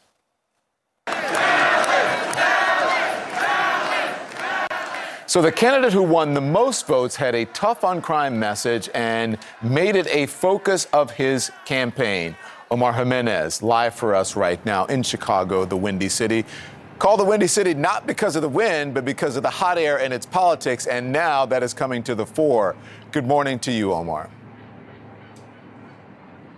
Uh, good morning, Don. Yeah, politics here in Chicago is a unique scene when it comes to major cities. And when you look at what happened here, I mean, violent crime has been an issue, obviously, for a long time in the city. But I, I spoke to Mayor Lori Lightfoot midway through her administration, and she told me point blank if people don't feel safe, literally nothing else matters. And this appears to be, at least in part, a referendum on that. She was the city's first female black mayor. She was the first openly gay mayor here in Chicago, and now is set to be the first full term incumbent mayor in 40 years to lose reelection here in Chicago. This comes on the other side of what she described as a once in a lifetime set of challenges from the peak of the pandemic, spikes in gun violence, not just here, but in places across the country as well, civil unrest, and more. Yeah. First time in 40 years. The last one was uh, Jane Byrne. She didn't win because she didn't plow the streets during a snowstorm. So, again, uh, there's always politics in Chicago. Listen, let's talk about the two men who are going to be facing each other in April. You have Brandon Johnson now, and then you have Paul Vallas. Uh, one is a progressive, has a progressive teachers union support. The other one has support of police, really tough on crime stance. What do we know about them? Yeah, so this is essentially turning into a battle between the police union and the teachers union. Paul Vallas, former head of schools here in Chicago and Philadelphia, he ran largely a campaign on public safety. Uh, Brandon Johnson, a Cook County commissioner and former teacher, has the support of the teachers union. Uh, take a listen to them both as they celebrated their projected victories. We will make Chicago the safest city in America. Months ago, they said they didn't know who I was. Well, if you didn't know, now you know. And Johnson, obviously very excited, and went on to talk about how he wants to end the tale of two cities here in Chicago, where one side of the city sees investment and the other doesn't. Both of them headed to an April 4th runoff. It's going to be interesting to watch. Omar Jimenez live for us in Chicago. Thank you and stay warm. This morning, the devastating winter storm that dumped several feet of snow on some parts of Southern California is now moving east. This as San Bernardino County declares a state of emergency after residents in mountain communities were left stranded. Our Stephanie Elam is live in San Bernardino with more. Such a shock to so many people there. Definitely, Poppy. It's been a long time since I've seen anything like this here in the San Bernardino Mountains. We know that they already got seven to eight feet of snow in that last system that just came through over the weekend. And right now, you can see it's torrentially raining where I am. And now another three feet is expected before this system moves out. Heavy snow near Los Angeles in the San Bernardino Mountains. Potentially life threatening blizzard warnings. This is by far the most I've ever seen while being here. Across California, more powerful winter storms are slamming the West Coast and heading into the Southwest. More than 30 million people across the country are under winter weather alerts today, most in the western U.S. In the San Bernardino Mountains, some residents snowed in with seven to eight feet of accumulation are unable to dig out of their homes. Some say they are running out of food, gas, and supplies. In this part of Southern California, three times the annual amount of snow that they get here fell in just three days. So you see this red flag here? It's actually because the owners want to make sure that the snowplow see is actually a car. Lake Arrowhead, just east of LA, an area that usually gets five inches of snow in February, was buried under 68 inches in just a matter of days. It just started coming down with high winds. There's cars going up and they're slipping and sliding. And several more feet of snow are on the way. In Northern California, snow in the Sierra Nevadas is falling at a rate of two inches per hour, and wind gusts could reach up to 60 miles per hour.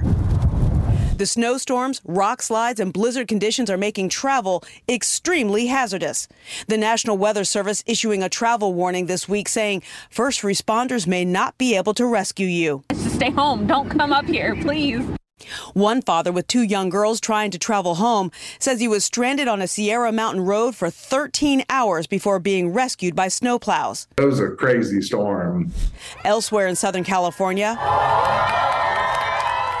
a happy homecoming for more than 600 students returning home this week after being snowed in at their camp in the San Bernardino Mountains.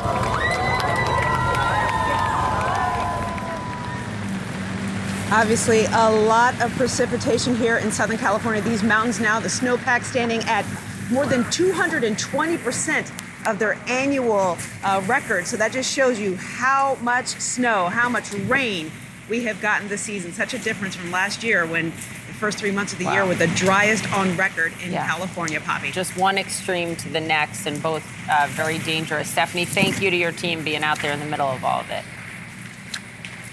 All right, we have new CNN reporting this morning on how allies of former President Trump are privately working to get some of the further right House Republicans to put their support behind his campaign to be the next Republican nominee, hoping to put some momentum behind that race that he announced last fall. But they seem to have their work cut out for them. Listen to what some of those Republicans that are privately being lobbied told CNN yesterday.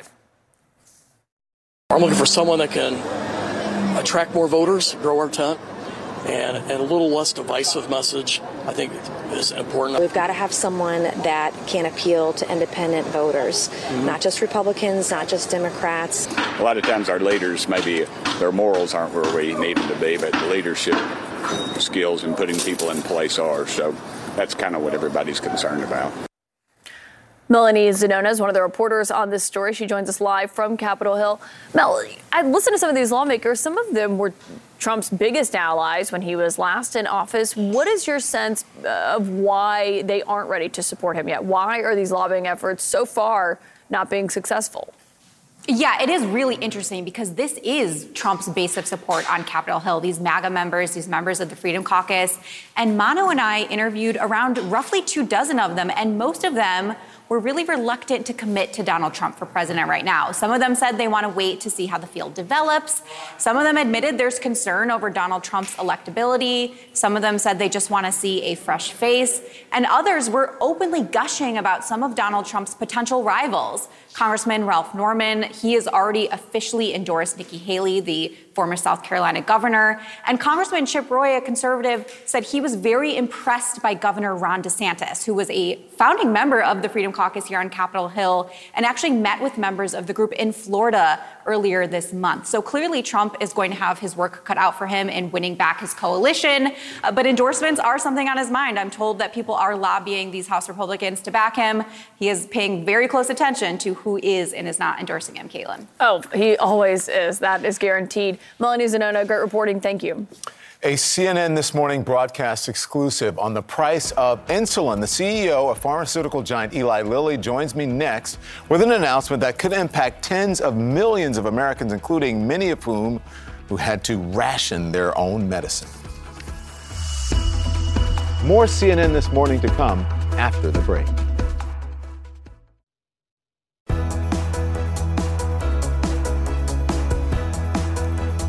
Very important here, so please pay attention because millions of Americans are affected by this. Major news this morning for millions of people suffering from diabetes and high prescription drug costs. The pharmaceutical company Eli Lilly cutting the price of insulin so that none of their customers will have to pay more than $35 a month for the drug no more than $35 a month for the drug. Let's talk about why this is such a big deal, okay? According to the CDC, in the US alone, more than 37 million people now have diabetes, and another 96 million Americans are pre diabetic. You talk about why that happens. Millions of Americans rely on insulin to survive, and that costs money. So, here in the US, the average price for a vial uh, of the drug costs about $100. Um, that's magnitudes more expensive than other countries around the world for a drug that does not cost much to make. And that high price tag has forced more than a million Americans to ration the life saving medication. So let's discuss this now. Joining me is the CEO and the chair of Eli Lilly and Company, Dave Ricks. Thank you so much. I appreciate you joining us this morning. This is really important news. It is, and thank you for having me on. You know, today we're announcing a 70% price cut uh, on our most commonly used insulins, which will phase in over this year, and effective today, a $35 cap, as you said, on out-of-pocket costs at the pharmacy counter. Yeah, so this is a culmination of about seven years of work we've been doing to reduce uh, the price of our insulins. Uh, launching our own a generic to our own uh, best-selling brand. But with the change last year in the Medicare Part D benefit, the senior benefit, to $35. We think that should be the new standard in America. And so while we uh, could wait for Congress to act or the healthcare system in general uh, to apply that standard. We're just applying it ourselves. Lilly's going to buy down all of our customers' out of pocket cost to $35 at the pharmacy counter automatically. Okay, let's talk a little bit more. Then you said buy down $35 cost at the counter automatically. So tell us more about yeah. how this is going to work. How does the insurance coverage factor in, and could it drop the price even more? Well, the average price people pay for our insulins in our studies is about $21. So if that was your price before, there won't be an effect. But we've heard about, and you're reporting about, people who unfortunately uh, can't afford their insulin or they're forced to ration it because of the price point. That's because of the growth in what we call high deductible plans or plans that people have to uh, contribute out of pocket early in the year to the full cost of their medical care, including insulin. So in the case of Lilly insulin now, that they won't be subjected to those high deductible costs. They'll just pay $35 or about $1.20 a day when they go to the pharmacy counter, no matter how much Lilly insulin they use. Yeah, okay, good. I'm glad you mentioned how much Lilly insulin they use because yeah. I'm wondering how it's going to, how many people it's really going to affect because seven in 10 insulin users don't use your company's medicine. So, what do you say to other manufacturers about their prices? Because in order to bring it down for the majority of Americans to really make a dent, it's going to have to be more than just Lilly. I'm glad you raised that point, Don, because it's you know we have a big, complicated system. The other manufacturers will have to make their own decisions, of course, but we're calling today on our partners in the insurance industry, government policymakers, employers who set the policy for their own insurance to match this this um, this new effort to reduce the cost to no more than $35 a month for insulin for all Americans. We're doing that for our products. That's what we can affect. But we call on everyone uh, to meet us at this point and take this issue away from, you know, a disease that's stressful and difficult to manage already. Uh, take away the affordability challenges. Okay, so why? Listen, one of the the um, the key groups are likely to ration insulin. I have to be honest with you, um, African Americans. Uh, one of the key groups to, yes. to ration uh, uh, insulin. Black Americans. How do you make sure that black people with diabetes know that they will not have to pay as much for insulin? Can you promise that this price drop is going to be equitable? That's such an important issue. So, two things we're doing. First, um, this uh, price drop, will, this $35 cap, will be automatically applied at about 85% of U.S. pharmacies. Why not the rest? Because they don't subscribe to the electronic system that allows us to intervene at the, at the pharmacy counter, even if the patient doesn't ask for 85%, it'll happen automatically. What about the other 15%? They'll need to go to lilly.com, our website, and they can download a barcode and use a, a quick uh, coupon themselves. But to in, get the word out, and, and thank you, CNN, for putting us on air today to get the word out, we need to make sure that for those where it's not automatically applied, people can find out about that. Mm-hmm. We're going to launch a big media campaign later this spring, a bus tour, other things to get into those communities and make sure people know about the savings that are available to them. There was a, just a picture up on the screen. I need to explain to people what that was. That was my dad who died uh, in the late 70s due mm. to complications from diabetes, and it happens to so many families, especially African American uh, families. And I understand it is personal. So it's personal to a lot of people who are watching here. And we talked about the effects on African Americans, but it's also personal to you. It is, yeah. Thank you for. I'm sorry to hear about your father, but it, diabetes is a common condition. It touches millions of, of Americans, as you mentioned, and of course, even more families. Um, so that's why this issue, I think, has been such a hot topic, and why the uh, kind of become a, a, a, a insulin has become such a, a, pivotal issue in terms of drug affordability. Um, so we're proud today to, to lead again in reducing the price uh, to consumers, and hopefully uh, the rest of the system can match uh, us uh, and really take this issue and put it behind us. Listen, a lot of people uh, wish that this would have happened a lot sooner, but we are where we are, and so uh, we'll go from there. And we thank you for joining us, the CEO and the chair mm-hmm. of Eli Lilly and Company, Dave Ricks. Thank you, sir. Appreciate you coming on CNN. Thanks, Don. Thanks for having me on today. We uh, have new details this morning about the lawsuit against Fox News, how members of the Fox Corporation and their board could even face more legal exposure if they fail to act. So, we're going to speak to an attorney who says his former client suffered from what he called foxitis and foxmania and said the lies that his client, his former client, heard on the network partly inspired him to storm the Capitol.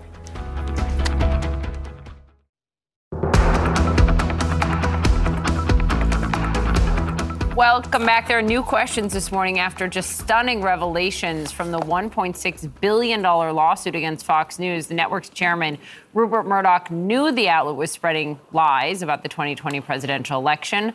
Legal experts are calling on Fox News to take immediate action, like removing high ranking personnel and settling its case with Dominion, or else the legal exposure could increase. Oliver Darcy is here with a lot more. This is interesting. You wrote about it in the, your newsletter last night.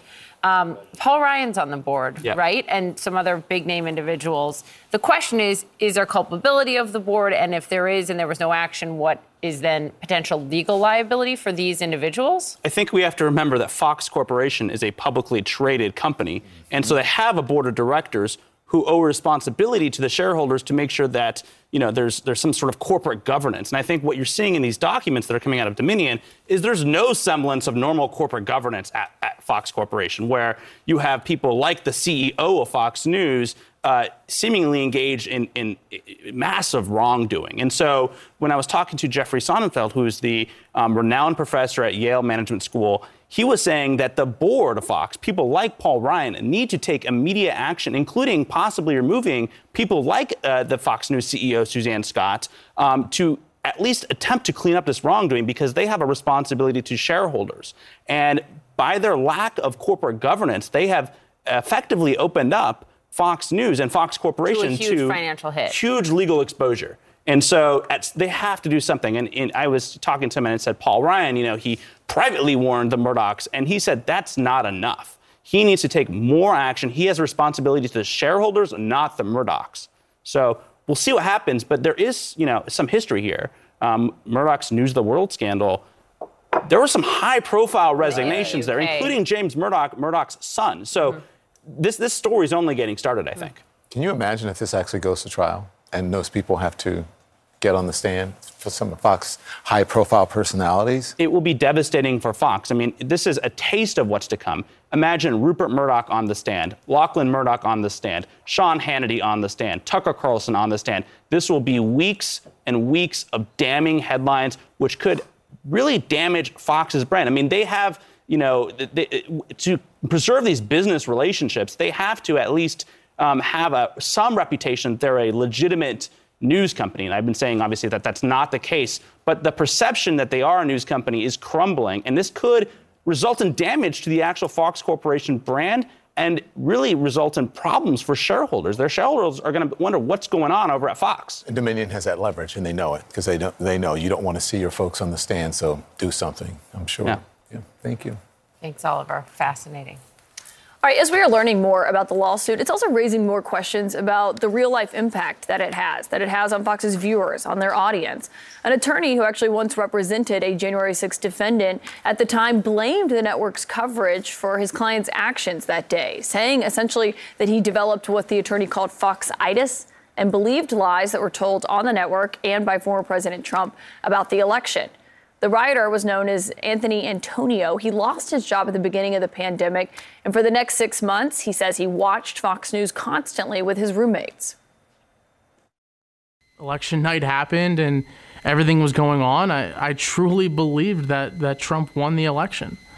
But I felt like, you know, um, you know, maybe I believed that America was being robbed of of a president, and I now know that that was a lie.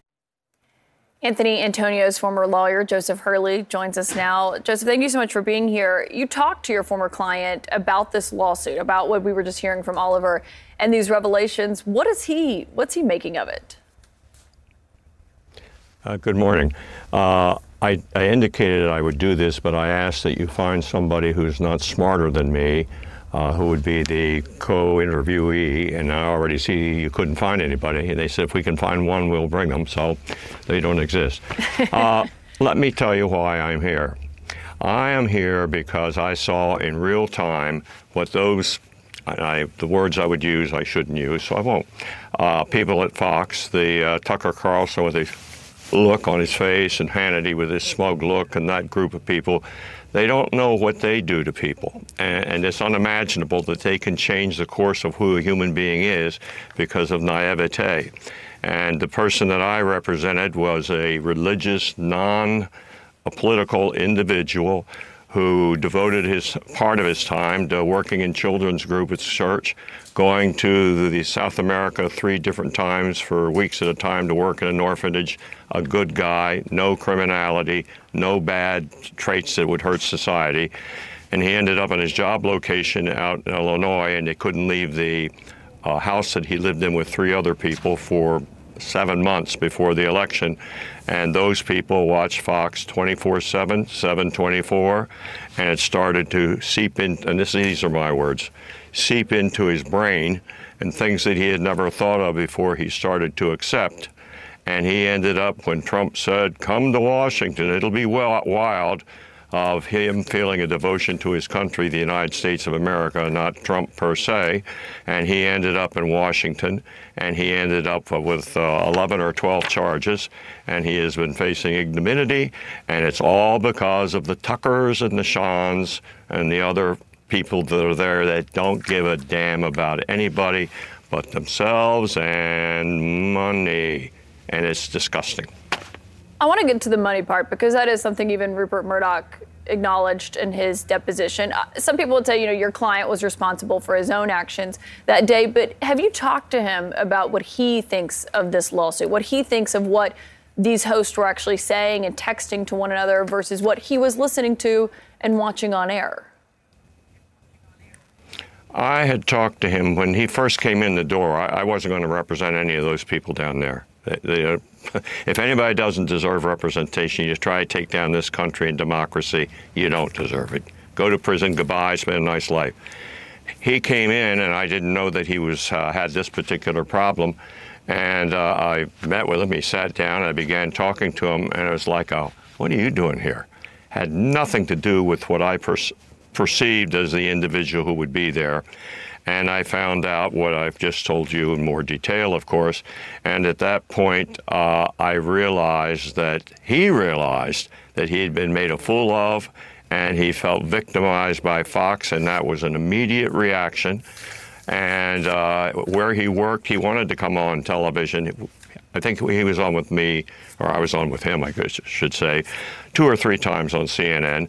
And uh, he was told to work if you say anything. He's from South Carolina. If you say anything about Trump bad, you're fired. So he became very reluctant to say anything, but he had an abiding disgust for Fox and what they had done to him.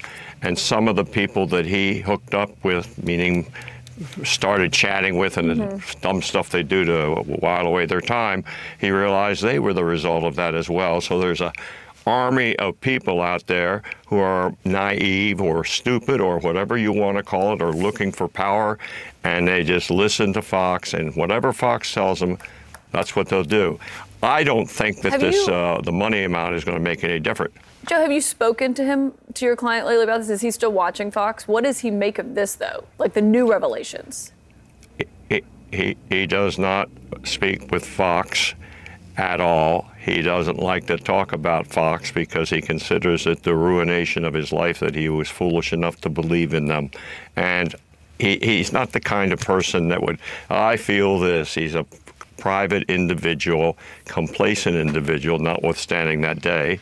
And uh, he doesn't want to talk about it. It's a horrible addition of his life and still going on. His trial scheduled for August 7th. Yeah, we'll be paying close attention to it. Joe Hurley, thanks for joining us. Well, coming up. You're very welcome. Coming up, a CNN fascinating um, interview, fascinating, especially the defense that he used with that Fox-itis. Christiane Amanpour is coming up. She's going to show you, she's going to do what she does best. Watch this. We have seen some of CNN's reports that are targeted and false. That's not true. We, we, we report the facts and we report the truth, and that's why you're sitting here with me, Mr. Foreign Minister. Christiane Amanpour confronting the foreign minister of Iran with CNN's own reporting. She's here with that interview. You don't want to miss it. Next.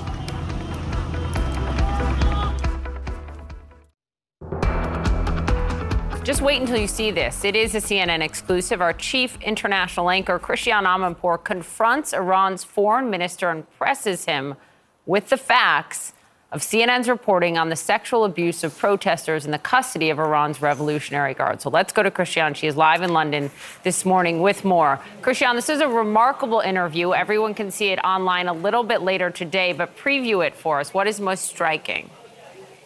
Well, I obviously had to start with the global condemnation of Iran over the crackdown uh, after Mahsa Amini's death against the women's rights protests. He de- de- absolutely denied that there'd been any crackdown of, quote, peaceful protesters. He essentially said that the crackdown came when the protests were infiltrated by those sponsored by outside, in his words, who wanted to create a counter revolution. But I brought up specific CNN reporting, New York Times reporting, human rights reporting on the allegations of multiple sexual abuses committed in detention against females who had been arrested. Here was his, here's the, the, the, the back and forth. When you say the Islamic Republic of Iran respects human rights, one female protester says that she was detained inside a Revolutionary Guard facility for more than a month and raped by three different men. She went to a cleric, a mullah, afterwards because she was having suicide thoughts. She was so upset. CNN spoke with that cleric. Is that acceptable? Is it acceptable for a woman, whatever she's done, to be arrested and raped? And there are many, many, many reports of sexual abuse in this situation against women and men. Firstly, in the peaceful demonstrations in the fall, no one was arrested. So you're just denying that? However, in those protests that had become violent, some individuals, some of whom had entered Iran from the outside and were using firearms and killing the police, were arrested. You do know that the Supreme Leader actually issued an amnesty, and all those who were imprisoned were released, with the exception of those who had killed someone or were being sued. Regarding the Iranian woman that you mentioned, I cannot confirm it. There have been so many such baseless claims made on social media and in media. Okay, these these are not baseless and they weren't on the internet. It's CNN spoke to a cleric, a religious person inside your country and got this story. We have seen some of CNN's reports that are targeted and false. That's not true. We, we, we report the facts and we report the truth, and that's why you're sitting here with me, Mr. Foreign Minister. And it carries on as I press him on more of those allegations and what we've seen uh, of abuses of, of, human rights against the women and protesters. But I also, of course, asked him about Ru- uh, helping Russia, the allegations that they're helping Russia uh, target Ukrainians during this war, and, of course, about the Iranian nuclear deal. And the U.S. is now saying that Iran may be some 12 days away from so called breakout if it wants to create enough enriched fissile material for a nuclear weapon. Iran says it wants to go back into the JCPOA and is calling on the United States to do so. Christiane, we cannot wait to see the full interview. Again, we'll have that online at CNN.com. It'll also air on your PBS show later today. Remarkable. Thank you very much. Thank you, Poppy. Caitlin. Can't wait to see more of that. Also, it's a busy morning on Capitol Hill. The Attorney General, Merrick Garland, is going to face senators this morning as he navigates multiple special counsel probes inside the Justice Department. New pressure from Republicans. We'll tell you what to expect and what to listen to from the Attorney General.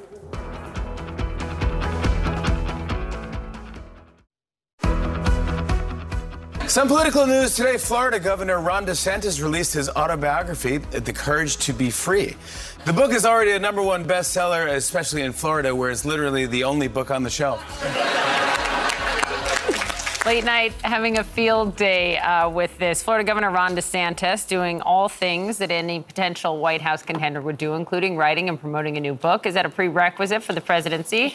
With us now, our senior data reporter, Harry Enten. It's doing it like hit number one right away. It, it is doing incredibly well so far. And, you know, if we look at this morning's number, that is going to be the focus. It's Ron DeSantis' book. Look at this. Ron DeSantis' The Courage to Be Free is number one on the Amazon bestsellers. I was checking the New York Times. I don't think it's there yet, but on Amazon, it is number one. But the thing that got me so interested was okay, Ron DeSantis has written a book. Have the other 2024 contenders written a book? And if essentially we look at, look here, polled for the 2024 GOP press primary and wrote a book, anyone at at least 1% in the latest Fox survey, look at all these candidates Donald Trump, Nikki Haley, Mike Pence, Greg Abbott, Liz Cheney, Kristi Noem, Mike Pompeo, Tim Scott, and of course, Ron DeSantis. Pretty much all of them, all of them have written a book. The only one who is polling at 1% that I don't believe has is Glenn Youngkin. So in this particular year, at least the Republicans who we think are potential nominees for 2024 and probably are going to run or have already declared,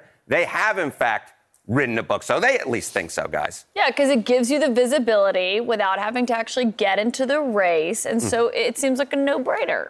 It, it, it seems like a no-brainer to me. You know, it's something you put out there, and it's sort of this signal flag, right? We're always looking, okay, is this person going to run? Are they not going to run?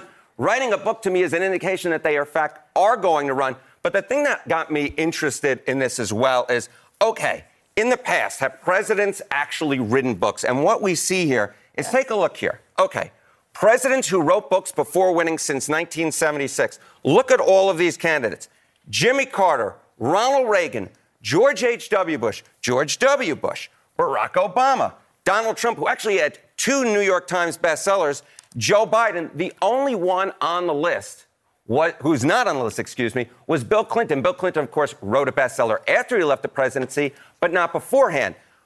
Here's the question, though Do you, in fact, need to have a bestseller to actually win? Okay, so presidents with New York Times bestsellers before winning since 1976, among those who wrote a book pre election, did they, in fact, have a bestseller? Look at the yes column Barack Obama, Donald Trump, Joe Biden. But in the no, look how many no's there are Jimmy Carter, Ronald Reagan, George H.W. Bush, George W. Bush. So it doesn't necessarily seem to me that actually having a book that sells is a pre- prerequisite for winning. It's in fact writing the book itself. In fact, Jimmy Carter, I was interested to note, actually wrote a book that basically was just in Southern bookstores, religious Southern bookstores. He wasn't interested in writing a book to actually go to the New York Times bestseller. He was just interested in writing a book. And so, look, when I look at all this data, I'm not saying to myself, okay, you know what? I'm not going to look towards the New York Times bestseller to understand if someone's going to win. I'm actually going to look towards the, oh, I'm going to look towards the polls. And what do we see? We see here, well, this is a little surprise for my dear friend Donnie over here. This is a special bonus number. It's the 60th day of the year. and you know what that is? That is Don Lemon's birthday, baby. we got you, Donnie. You know what I was? Thank you, thank you. By the way, I hate surprises, but anyways, uh, I was Yeah. looking at the slide that you had. Uh, I think it was like presidents who wrote books. Yeah. I was just like, I voted in every one of those elections except for Carter. Carter in the first, Ronald Reagan. So I was thinking, man, You know what? it's been. You grow, grow more beautiful with age, Don. That's what I have to say. Oh, well, Amen. thank you very much. I Thank you. You even surprised us with that. We didn't know who was doing I had that. no we know you hate surprises. So. Yeah. I hope that was a nice surprise. You're aware? Do you not think I would have had like a cake with candles out here? I'm aware. On the night show, they surprised me once. They rolled the breaking news thing, and I'm like, what is going on? What's happening? What is the breaking news? And they're like, it's your birthday. I'm like, I hate surprises. Don't do this. Thank you. Thank you. Thanks, Harry. Appreciate it. Happy birthday. Thank you. Have a great day, everyone. CNN Newsroom starts right now. That is it for this episode of CNN This Morning. You can check out our lineup of podcasts and showcasts at cnn.com slash audio or in your favorite podcast app. Thanks for listening. Quality sleep is essential, and that's why the Sleep Number Smart Bed is designed for your ever evolving sleep needs. So you can choose what's right for you whenever you like. Need a bed that's firmer or softer on either side? Helps you sleep at a comfortable temperature, quiets their snores. Sleep Number does that. Sleep better together. JD Power ranks Sleep Number number 1 in customer satisfaction with mattresses purchased in-store. And now, save 50% on Sleep Number limited edition smart beds for a limited time. For JD Power 2023 award information, visit jdpower.com/awards. Only at Sleep Number stores or sleepnumber.com. Now streaming exclusively on Max, a new CNN flash doc about the album that has Nashville talking. Call Me Country. Beyonce and Nashville's Renaissance. Watch it at max.com slash call me country. Max subscription required.